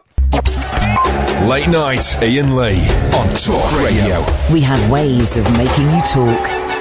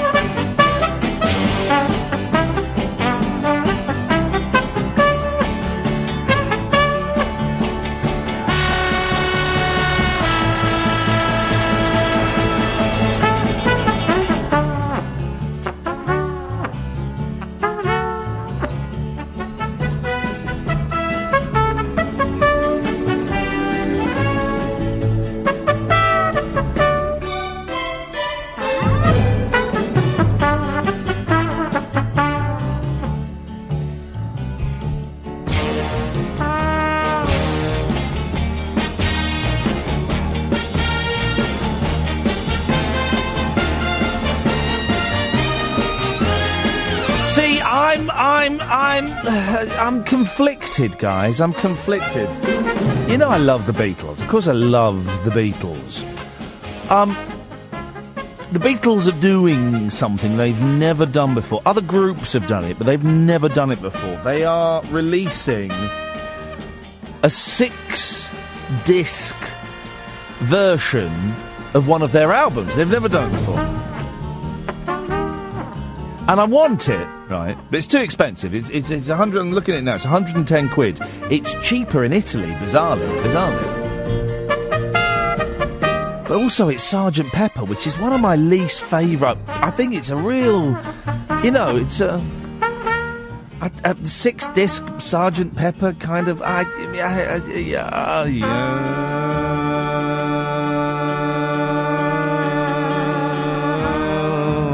I just don't think. I mean, if it was Revolver, if it was six discs of Revolver, or six discs of Abbey Road, then oh yeah, Man, I'd have six disc Abbey Road box set. You better believe it.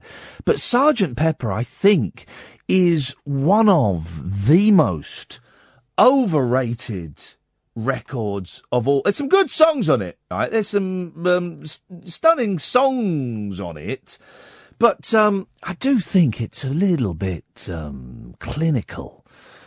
So I, I, I no, I, uh, mm, uh, no, I don't think I can. No, I don't think I can. Oh three four four four nine nine one thousand is the phone number. We call you back. I gave you an ultimatum. Um, either call in, or Paul from Stoke Poges goes on top of the hour. It's Paul in Stoke Poges. Hi again, you have my head racing. I can't help myself. Well, I'm a very sexy man. Yeah, I kind of. I'm a, Okay, I'm a sexy man. I'm a sexy man, Paul, and um, people of all genders, sexual orientations, um, find their the the normal rules don't apply when they start thinking about me. You're not right, I you're not alone. voice- I know my voice sounds like a gay cockney, but I'm neither. Okay, right. You sound. I tell you, who you sound like. Go on. I'm going to ask you to say something for me. Right. Go on. I'm want you to. We're going to have a little conversation, and I'm going to close my eyes. I want you to say. play at home, guys. Oh three four four four nine nine one thousand. Who do you think he sounds like? Right. I want you to say. Tell me the problem. I'll start talking. You interrupt me and say, I don't want your life story. Just get to the question, okay? so the first line is, What's your problem? I'll start talking. You interrupt and say, "I don't want your life story." Just get to the question, okay? Okay. Away we go.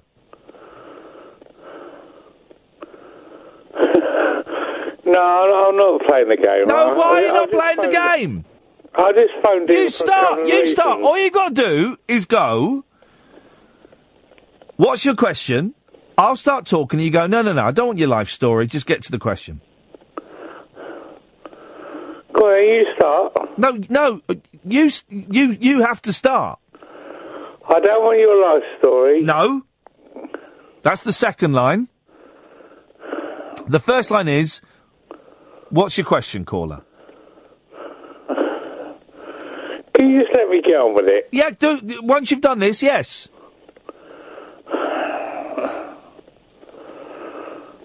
I swear, I, I, God. Just, s- just do it.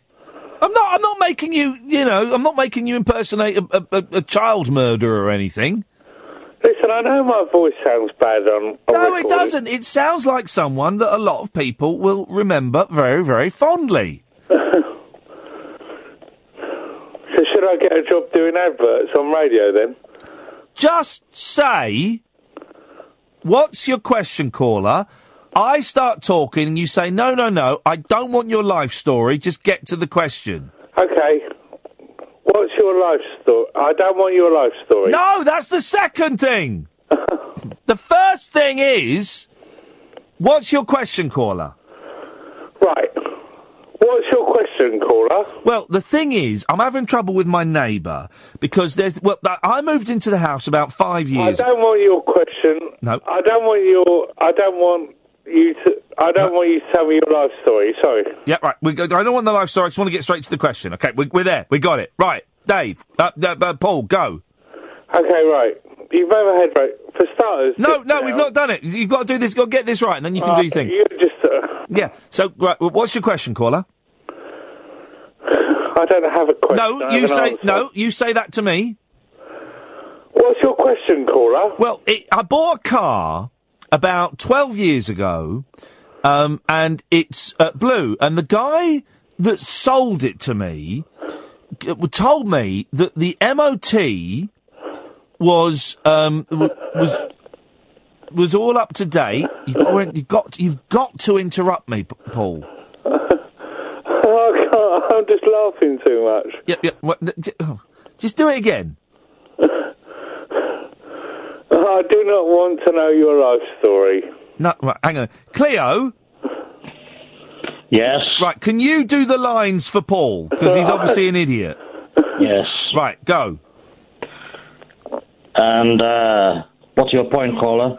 Well, yeah, I bought um, a, a car about 15 years ago, and the thing is that it's it's blue. I don't, I don't want to hear your life story.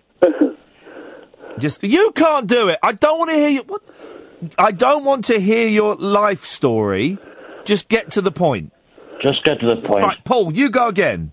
No, so, can't I just smack? Oh, you. No, you've got double bubble, and it's a new rule. Yes, you can have double bubble, but you've got to um toe the line. I do not want to know your life story. Uh, you start with caller. What's your question? Caller, what is your question? Well, um, Gary, I bought. I do not want to know your life story. There we go. Right now, who who do you who Cleo? Who does he obviously sound like? Mike Dickin. No, no. Oh, wow, wow, it's totally Mike Dickin. He's got the breathing. No, and- it wasn't. If it right, right, hang on a minute. Uh, Paul. Yes. I'm gonna say you're gonna say right. We've got Iain on line three. I'm gonna say hello, Mike. How are you? And you're gonna say my This health. boosting your ratings no end, isn't it? Uh, okay, uh, you're going to say my health is not in question. Mike Dickin? No, no, yeah, that, that's what Mike Dickens used to say. But he also You said, I don't want your bloody life story. No, he didn't. did later. No, he didn't. J- Paul, just say my health is not in question. My health is not in question. No, he sounds like he Oh. sounds like the fella I'm thinking of, Cleo. You've got it wrong. Oh, man. You've embarrassed yourself, mate. I have definitely. You you you you, you have uh, you you've got to do the walk of shame.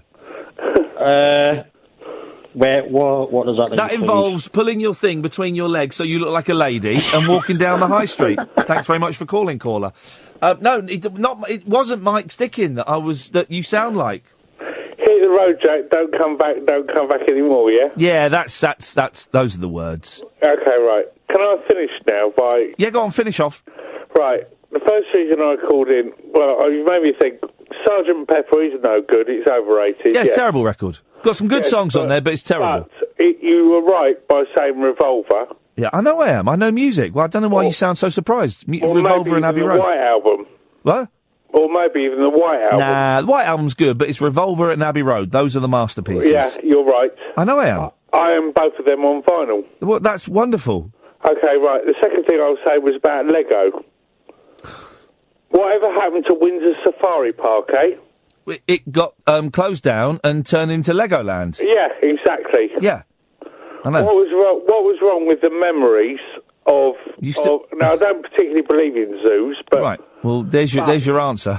but right, whatever happened to a childhood memory well, of going to an enclosure in your car yes. and a monkey ripping your windscreen wipers You off? can still get that at Whipsnade. Not Whips. All Is it right, Whipsnade? okay. Woburn. Woburn. Yeah, Whipsnade, which is near Woburn. Yeah, Well, or either or. just off the M1. Well, so the childhood memory can be relived. Okay, okay, right. But uh, Hmm? where Windsor Safari Park was, which is now Legoland, all the childhood memories will be is a flipping Darth Vader built out of a bit of plastic. And he's gone. Um, 0344 499 1000. How can none of you know who he sounded like? I, I don't want your life story, caller. Get, just get to the point. How can none of you know where? What are you? What the hell is wrong with you? The hell? Is, I've got to educate you all over again. 0344 499 1000. Late nights with Iain Lee on Talk Radio. Late night conversation worth losing sleep over. Iain Lee. On air and off the leash. On Talk Radio. We have ways of making you talk. I completely forgot, because I'm an idiot. Uh, we're playing the Jill Gibson interview, which we recorded a few weeks ago, and is an absolute delight. So stay tuned for that. That's coming up very, very soon. 0344 499 1000. That means you've got about another 14 minutes in which to call the show if you want to come on tonight. We're still um, compiling the list of um, uh, very famous actors who simply cannot act. We started with Mark Wahlberg. Um, some people have suggested Tom Cruise. No, he's brilliant. Schwarzenegger. No, I think he's a brilliant actor. Um, so you're gonna have to try a little bit harder. Um, Hannah. Good evening, Hannah. Hip, hip, hip, hip. Hip, hip, hip. Whoa, there was a bonus hip there. Oh, sorry there. Thank you very much. I'm slacking a bit, sorry. Yeah, don't, don't, don't slack on the hips. Come on, guys. If we if we start Oh. adding hips, then where, where are we? Where are we? Terrible, What's the point of continuing? I think I know who Paul sounded like. Yes. Uh, Was it Andre from Basildon? No, no. What? uh, uh, as if I'm going to do a competition where um, someone sounds like a caller who used to phone me seven years ago. No, it was. Um, it was. Um, uh, uh, uh, it, it was a regular on LBC and Talk Sport and Talk Radio back in the day. Dead now. Dead now. Oh, okay. My, uh, um, uh, listen, caller. I don't want your life story. Just get to the question. Oh, um, oh, my daily reminder. When is Hunter coming on the show? Oh, for goodness sakes! I don't know when are Hanson over in the UK. June. Okay, well then, well, I, oh, wouldn't it be awful if they were over here that when we were over in the states? Oh, Uh, oh well. yeah. So look, we'll get, we'll get, we'll get, we'll get him. We'll get Hanson. We'll get Hanson. If we're getting Dan Aykroyd, we'll get Hanson. Don't you worry about that. Yeah. Anyway, nice to hear some new callers tonight. Yeah, up your bum. Um, let's go to Pablo. Hip, hip, hip. Yeah, baby.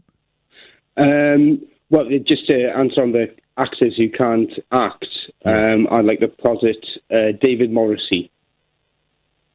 Oh, see, I think he's good, David Morrissey.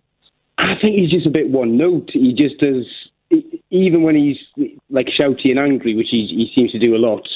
Uh, he's either stoic and calm or shouty and angry, but he always Oh. seems to have the same expression on his face. I think I quite fancy David Morrissey. Not like I don't want to go, you know, full on. I couldn't, but I, I think not fancy. I think I've got a little crush on David Morrissey. You kind of admire him. You've got a kind of a, a smouldering admiration. Yeah, because he, he's the fella that was in The Walking Dead, wasn't he?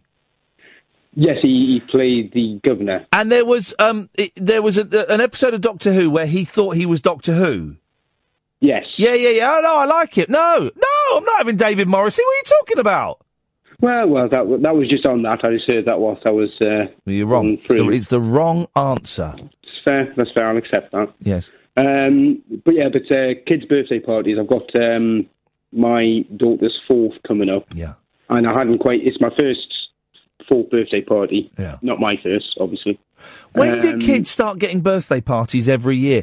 I can only remember what me having one birthday party when I was about seven, and that was it. That was the I never had one, and then the next one was I think when I was thirty.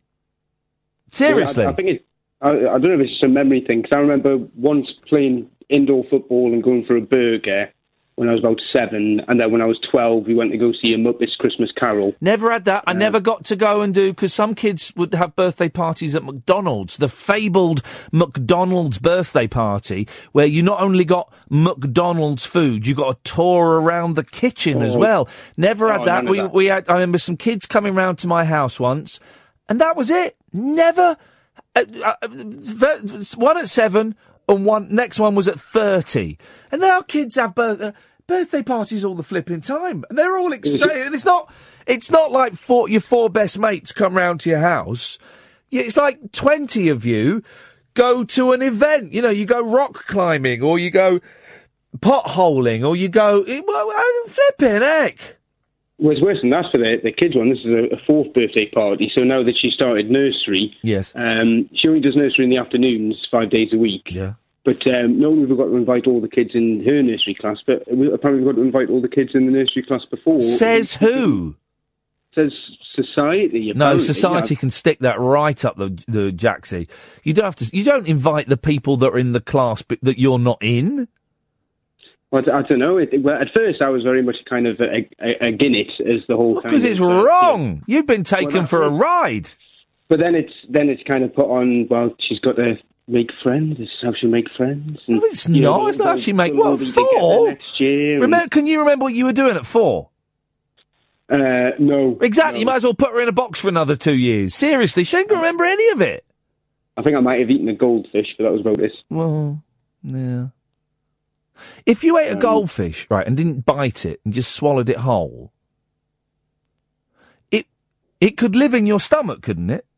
Well, it would slowly die in the stomach acid. Well, s- but slowly, sl- it would get eaten alive, wouldn't it? It would, it would, it would start to dissolve.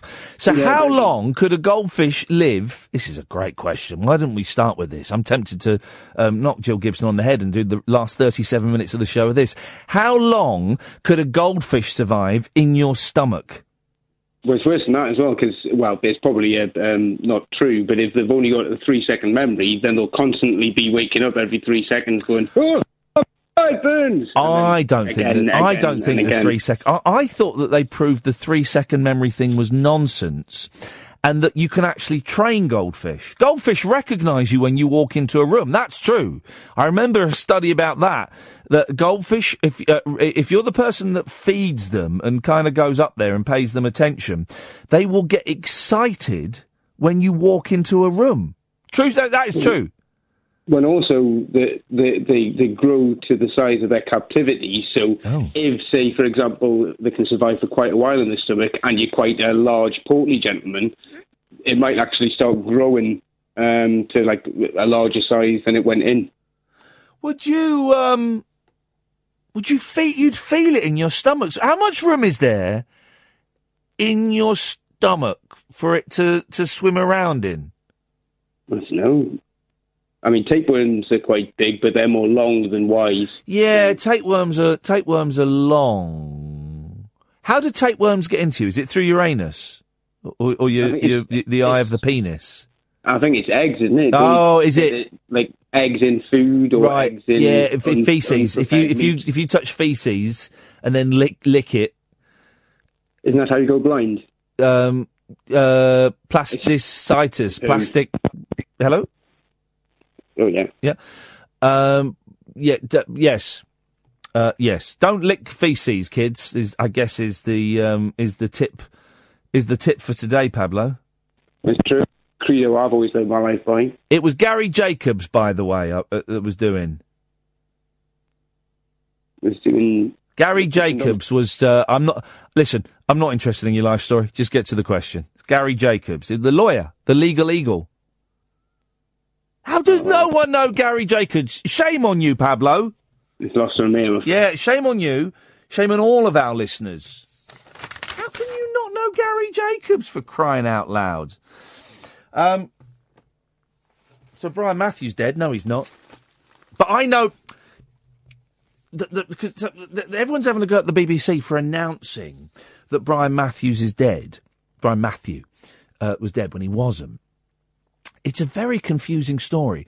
I heard that it, it was his wife who told the BBC that he had died. So everyone's having a pop at the BBC for, oh, you got it wrong. Oh, you, you should have checked it out. Well, hang on a minute. It, if um, if the, the the wife of the person who is supposedly died tells you that that person has died, um, kind of take that at face value. It's a really interesting story, the the whole Brian Matthew thing. Brilliant broadcast, absolutely brilliant. Again, going back to the Beatles, if you listen to uh, the Beatles at the Beeb. Um, he's doing a lot of the uh, the interviews on there, and he, he, you know, the Sound of the Sixties was a cracking show. But but but but but the gentleman has not been well for a very long time, you know, and, and by well, I, I suspect there's some kind of um, dementia and confusion um, going on there. So everyone's kind of knocking the BBC for um, for getting that absolutely wrong, but um, I think they're. Uh, I think I, I, you know you don't you don't know what's going on. Speaking of um, not knowing what's going on, here's something. George Michael fans, see they they're going to do a tribute for George Michael. See they're going to do because uh, they're doing a very special tribute for George Michael. This is according to the Star. Um, up on Hampstead Heath where he used to go um, cruising. They've they've called it dogging. It wasn't. It's not dogging. It's, it's cruising, isn't it? Dogging is dogging is when you you you're it's in a car park, isn't it? Have I got this right? Dogging is when you're kind of in cars, and cruising is when you're sort of on your legs wa- walking. Is that is that, that sounds about right, doesn't it? I think that sounds um, about right. George Michael's fans will hold a kinky celebration of his life at the Star's favourite cruising spot. Thousands are um, expected to flock to Hampstead Heath for the tribute. By the way, not all of Hampstead Heath is, is gay. You know, there, there, are some. Um, there are a couple of gay enclaves, but I would I would say ninety six percent of Hampstead Heath is not gay. I would say it's like literally a couple of tiny little bits of it. The singer admitted he regularly went for gay romps in the uh, London woodland. Didn't he? Wasn't he on extras cruising for gay sex? Michael uh, George Michael wasn't it an episode of Extras where like Gervais sits down on a bench in a park or something, and George Michael kind of stumbles out from some bushes. I'm sure there was. I'm sure there was. He was always um, excellent at, at, at taking the mick out of um, events that would have scuppered, you know, a lesser person's career. He even there we go, there we go. Look at this. I haven't even read the story. He even hilariously sent himself up during an episode of Ricky Gervais's Extras by turning up there for sex. But despite the festival's call to arms being littered with cheeky innuendos like "See you in the bushes," organisers insist it will not be a huge gay orgy. Well, I'm not going then. The event, called George Michael Wants You, will take place on Saturday, the 19th anniversary of his arrest in a Los Angeles public toilet. I've been to that toilet. The star was forced to come out as gay after offering sex to an undercover police officer. But ne- Nell Andrew, boss of Queer Tours of London, believes the scandal had a positive influence. Um, but City of London authorities, who gave permission for the event, warned an outdoor sex party is not on the cards. Well, Yabu sucks. I'm not coming then. Or going. A spokesman said, We've spoken to the organisers to make them aware of our bylaws, which place restrictions on application of music and bumming. So, um, that is, um, very, very gay news. Barry Manilow's gay now, come out as gay. Paul Burrell's come out as gay. I mean, was anybody surprised, really? Was anyone going, oh my God, Paul Burrell? Barry Manilow, you, you are, ki- you are kidding me. Good on them. Good on them. Um, yeah, good on those guys. Listen, we're going to have a, a cheeky break in a second. Then when we come back, I'm going to set up the uh, interview with Jill Gibson. And I know the name will not mean much to most of you, but trust me, this is one heck of a, a, a of an interview with a person who really doesn't care what she says. I mean, most of the main protagonists are dead now, although Michelle Phillips isn't, and she, she doesn't hold back on Michelle. The rest of them are dead now. So, um, go and get a, a cup of cocoa, go and get a chamomile tea, and I'll be back after this. Late night Iain Lee on Talk Radio.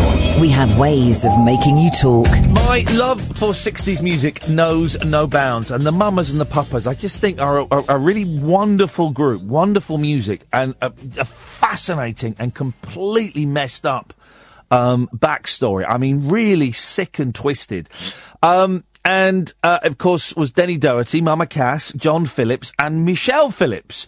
Well, for a while, Michelle Phillips got booted out and was replaced by a woman called Jill Gibson, who I think was 21 at the time, 21, and joining one of the biggest rock groups in the world.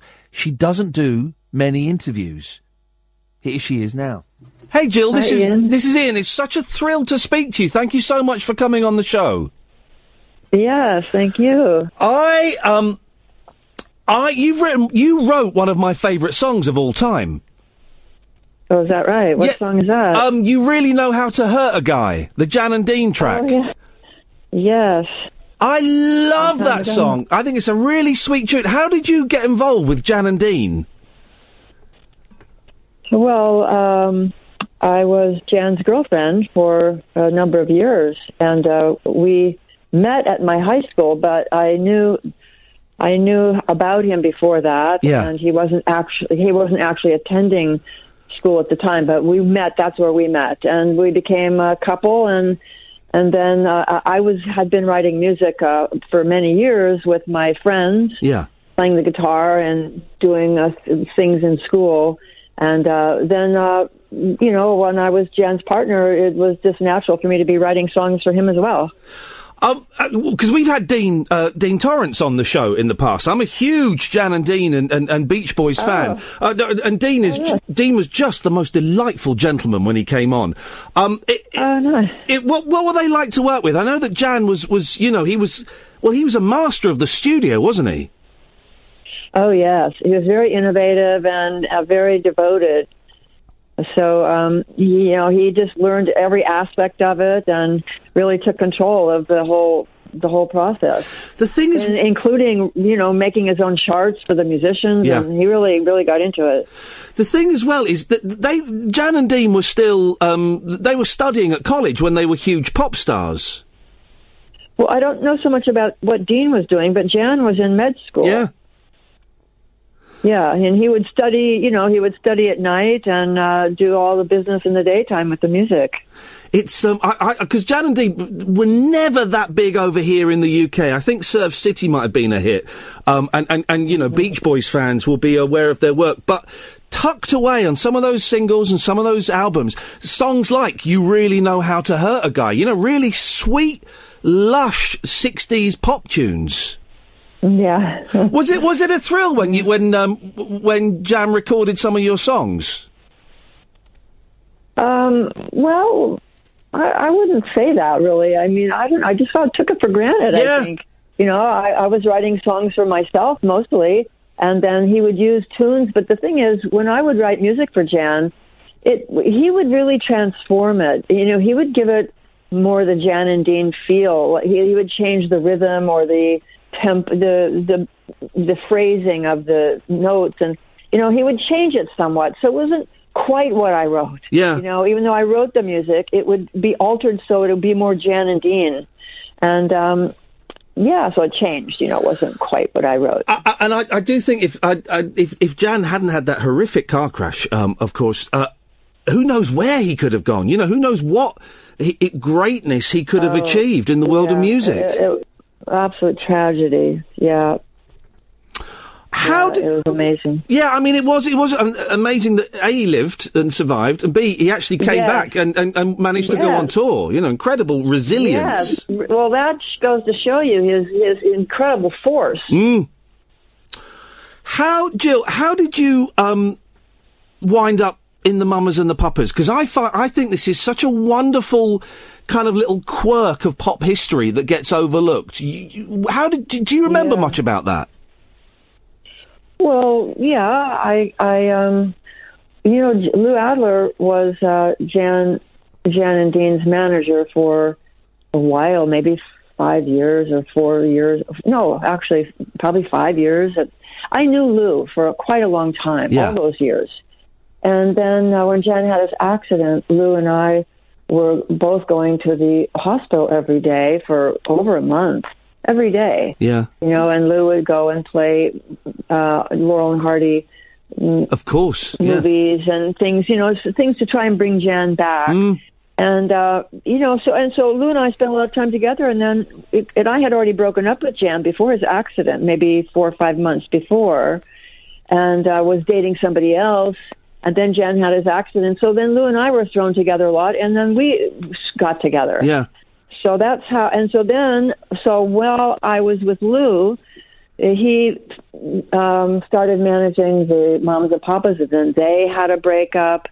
And so, since here I was already in the music business, singing and writing, uh, it was just that I was there. You know, I was there, so I got put into that place. I they asked me if I wanted to do it, and after a lot of talking, you know, I agreed. Uh, and was it, it? It's it's as simple as that because they'd had their first album, hadn't they? They, they, they? The Mamas and Papas were a big group, and it seems so odd that that to, you know because um, Michelle left, didn't she? Because everyone was kind of sleeping with each other. I think. I don't think that's too indiscreet Yes. of me to say. No, no, no. That I think everybody knows that. Yeah. by now. I think I don't think there are any secrets about that band by now. No, no, no, no. Um, but to, to, to replace, you know, a quarter of a pop group like that, it does seem like an incredible, um, incredibly bold thing to do. Did you have any reservations, Jill, about joining them? Well, absolute. Oh, yes. I had a lot of reservations uh, because I didn't want to get into the middle of a relationship, which I saw that was what what it was. Because John was really acting emotionally. I think he just, you know, couldn't tolerate having Michelle be in the band and being with her all the time, having her behave that way. And so, you know, I think it was just an incredibly emotional um, decision he made, which he, you know overruled any, Yeah. anything else in terms of business. yeah. And so when they when I was asked to, to do this, I remember I think I was in I, I remember being in a hotel and uh, I don't know if it was in England or if it was in New York, but I had a long talk with John because I I saw a lot of problems with it, you know, and I'm I spoke to him about it, and he told me at that time that even if he were to get back with Michelle as his partner, well, they were they were married, Yeah. um, that she wouldn't be in the band again. That that that was a permanent situation, and so I agreed. I agreed to do it, but of course that's not really what happened. And you know, I was too young to understand. You know that really, even no no matter what he said, you know his emotions would take over. And uh, when when they got back together, of course, she wanted to be back in the band, and and then he allowed it. So that's why I was. Um, I'm a, I'm a huge fan of Cass Elliot. I, I just think she's uh, one of the greatest voice, uh, Yeah. voices, and her solo stuff I think is criminally overlooked. What was she like to work with? Did she welcome you in the band?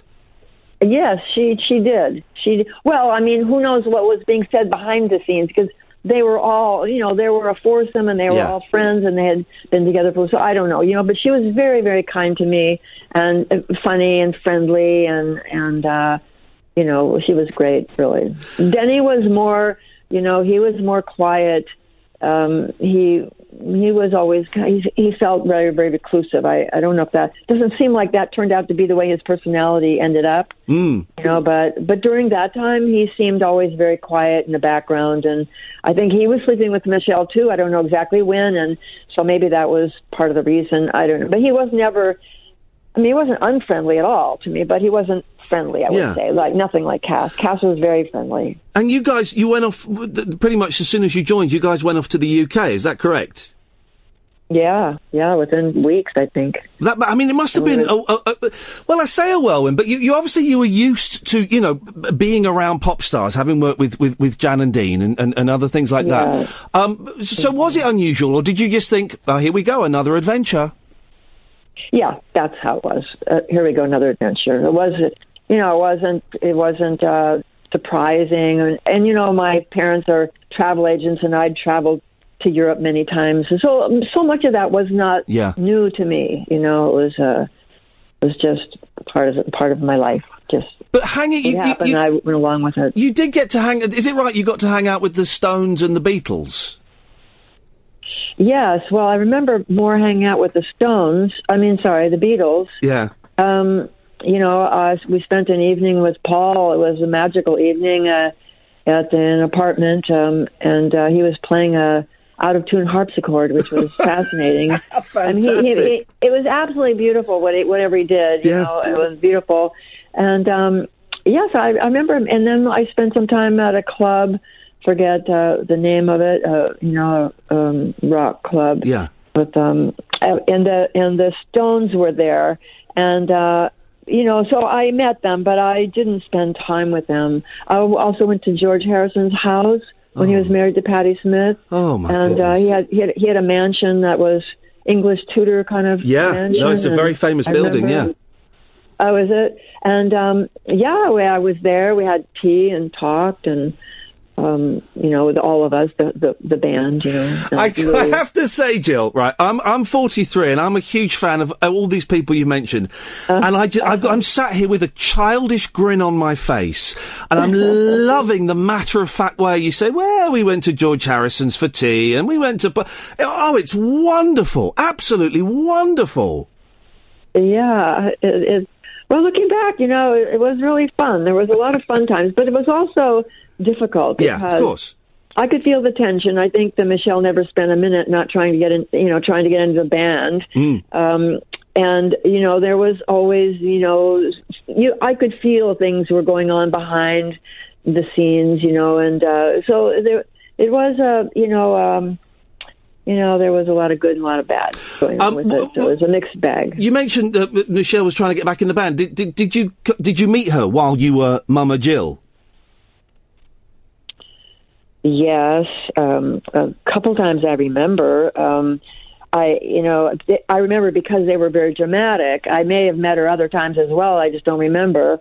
But two two times. Once in New York, she came to New York and and uh, burst into losing my uh, uh, uh, hotel room and claimed that she was in love with Lou. Oh my goodness! I remember that. Wow. Yeah, that and that was very dramatic. And then another time she came to the studio when we were recording the second album, and I didn't. I don't remember if I saw her or not, but she was screaming in the hallways, and John went out to talk with her, and there was a lot of hullabaloo going on, you know. So, so these were these these issues that would come up. a bit- I mean, I guess it had a lot to do with the drugs. I, mean, Yeah. I wasn't so much into drugs, but that, they were. So it was a I very druggy band, it- wasn't it, with marijuana and LSD? Yeah, LSD and yeah, LS, uh, some really, you know, LSD more likely. Yeah. a lot of LSD, and then who knows? I don't know what John. A lot of pills, a lot of pills going around. You know, uppers and downers and Yeah. the LSD, just a lot of drugs.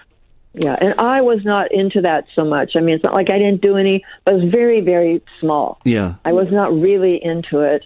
Um, so a lot of that drama was probably very drug induced. I would guess. I mean, as a guess. Mm. You and you actually recorded um, a full album, didn't you, with the group? Which I- which I think was it called Crash on, Scream on, All Fall Down. Well, that was the name of it at one time. I think that is what. No, no, no. Because that that never came out in that form. No, it was. Well, it was called the Mamas and the Papas. Right. Okay. Is that what it became? And it, it had the picture of Michelle and the group on the cover in in a window. Guy Webster took that photograph, and it was in a window Yeah. uh, that he created it in his garage. And then when I was in the band, they changed that and put me. They superimposed me over her. Oh gosh. And then they will, and then they decide not to do that, and they made a whole nother album cover, which is a beautiful cover actually. My son has that photograph, and um, then that that is how the album came out. But it was distributed to record, uh, you know, record stations, and it, it was a promotion album. And I, I think like many thousands were di- distributed. But then apparently, from what I understand, it was never actually released. Before it was actually released, Michelle was back in the band. Yeah. And I did 10 of those songs, not 12. I did 10. Two were already recorded, and I did the other 10. And then, you know, I, you know, I don't know, there's a lot of rumors about, you know, oh, some things were re-recorded, which I don't believe a minute of it. So you think you think right it's you on the, you think it's you on the album? You're you're convinced it's you on the album? Well, well, they didn't re-record it. They couldn't have re-recorded it because it came out immediately. yeah. And uh, you know, but then of course to save face, I mean, I confronted Lou about this once, and he, you know, denied everything, and it was not a very good conversation. Oh, he didn't remember, you know, what? Oh, you know, I only sang a couple songs, you know. Well, so you know, the story keeps changing, but I mean, I sang, I recorded ten songs Yeah. on that album. Whatever happened afterward, I don't know. And then if you, Michelle even says in her book she doesn't remember Mm. what she sang because she doesn't want to commit to a lie. I guess. Yeah. I don't know. Um, you did some live shows as well with the group. I mean, they- didn't do too many live shows, the Mamas and the Papas, did they? But you did a few with them. Yes, I did. Uh, I did about five, and, and then uh, you know, apparently I did a uh, TV show, but I don't remember that. Wonder, it's the '60s, of course not. I've, I've seen I've seen pictures of you on a TV show. I think. yes, I, I. So I guess I did it, but you know, for some reason I don't remember that one, but I do remember. Uh, I remember a couple. You know, one, I think one in Phoenix and one in. Uh, I don't know, um, North Dakota or South Dakota or someplace up there, and one back in Forest in Forest Hills, uh, New York. And uh, anyway, I did five, I guess, Yeah. five shows. Fun. And uh, you know, I didn't, I didn't have trouble doing that either. But you know, I'll tell you where one of the problems is. A funny thing that, well, it wasn't funny. John insisted that we all take drugs before a show. What? Drugs, drugs meaning pills. They were pills. Really? I don't even know. What, yes, uh huh. I don't remember what they were, but uh, and I remember at one of the shows I did take one of the pills, and it was very, very uncomfortable for me. You know, because I wasn't, I wasn't a druggie, and uh, it was, it you know, worked for them, I guess, but it didn't work for me. I mean, I don't feel like I did a bad show. I, Yeah. I knew the songs really well and all, but. But it was, you know, it was just, you know, there was just a lot of drugs, and, and John's al- was always pushing, all doing recording. You know, the nights we'd stay up half the night recording. You know, he'd want us to take pills, and I mean, it was Wow. really something. I'm not surprised he ended up in this condition. Oh, he ended up. I you know. he ended up a terrible mess. Such a sad, sad um, decline into Yeah. drugs. You know, if if, if anyone's Yeah. thinking, "Hey, doing drugs sounds cool," look at John Phillips' life and how it played out because it, it that there's nothing cool about that. How did um how did it end for you, Joe? How did you how did your time with the group end? Was was there a meeting? Did you get a phone call, or did you you just suddenly saw them Oh, on no, TV? no. Or No, I was still with Lou at the time, and he told me. I, you know, I don't remember actually the Yeah. the moment, for example, that I was told about this. I don't remember if I had. I mean, I probably had an intuition anyway. yeah, because of all the drama going on, but I don't remember the exact moment. But I do remember uh, when I tried to get my royalties that I got lied to by Bobby Roberts, who was, I guess it was uh, Dunhill, Dunhill Records Dunhill, yeah. that, that they were on, and um, you know, and Lou, uh, I Lou wanted me to go in there by myself without a lawyer and talk to uh, Bobby Roberts, and he lied to me.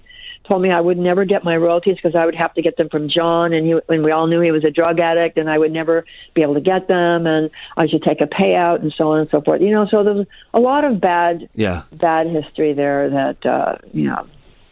Um, After the group, you, you, you got into photography and you, you, you photographed um, Monterey Pop and, and, and album covers and things. How, how, how did you find that transition? Well, I was doing that. Uh, bef- uh, let's see. I can't. Well, I can't remember. I, I I don't remember if I picked up photography after the Mamas and Papas. I I think it was before. But uh, I, you know, I've been an artist so long before I was with the Mamas. It was music, and and and I was painting for a number of years, and then I got into photography. I don't remember when I got into photography, but certainly by the time the Monterey Pop ha- happened, I was doing photography and had the idea of being a photojournalist, which I didn't pursue in the end. Yeah. But uh, at the time, that's what I wanted to do. And, uh, you know, I was at the festival, so I took photographs. And then, of course, they got you know they got used. But you know, shortly after that, I left. I I, I left the whole music world. I got fed up with the the whole industry and the the whole thing I wasn't my style, you know, and I so I went to Europe to paint. And, and that's what you, you've you, you've carried on doing that since then, have you? Painting and art. Yes, painting. Well, I, I was painting for many years, you know, thirty years or so, and then I, um, or more than that, because I was painting in high school. Yeah. But um, but then um, then uh, you know it's hard to sell paintings, and so I went into sculpture and started in my own sculpture business, and that worked very well until it got too heavy. I was working with with cement, Yeah. and uh, so um, that got really heavy. And then I just transferred, tran- transitioned into jewelry, which I had also done in high school. Yeah. I, I t- did jewelry um, metalsmithing for four years in in high school and after high school. So so now I'm doing jewelry. And um, do you get asked about the mamas and papas a lot? I just wondered what your reaction was when, when my producer Catherine got in touch with you and said we've been talking about you on the show and, and, and if you'd like to come on. Well, I ignored it for a while because I usually don't respond. I I, I don't really like to um talk about it. Yeah. You know, and first of all, it's a long time ago. I don't Yeah. remember a lot, and you know, there's good and bad feelings, and a lot of people don't want to even hear it. And you know, I've had some bad experiences with interviews, so you know, I kind of just ignored it. But then when she requested again, you know, she got me in a, a kind of in a moment where I felt okay about it. So that's really why I responded. And I mean, I've got a couple other requests right now on my on my email that I haven't responded. I think a lot of it has to do with how I'm approached, Yeah. how it's worded, how you know, and also my you know my mother's English, and I think that might have had something to do with it. Well, you Jill, well, Jill, I- I, hope you feel that we've we've, we've handled this, the story and the subject respectfully, and and I hope that I haven't pried You too much in things that you didn't want to talk about. No, no, you've done well. Very Honestly, well. I, I've enjoyed it. I have sat here with just a huge grin on my face, and this has been one of the, the, the most fun interviews I've ever done, Jill. So thank you so much for your time, and I really, I really genuinely appreciate you coming on.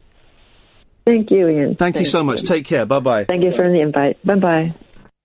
Talk radio. Dial up some dialogue. Talk Radio. We'll get you talking.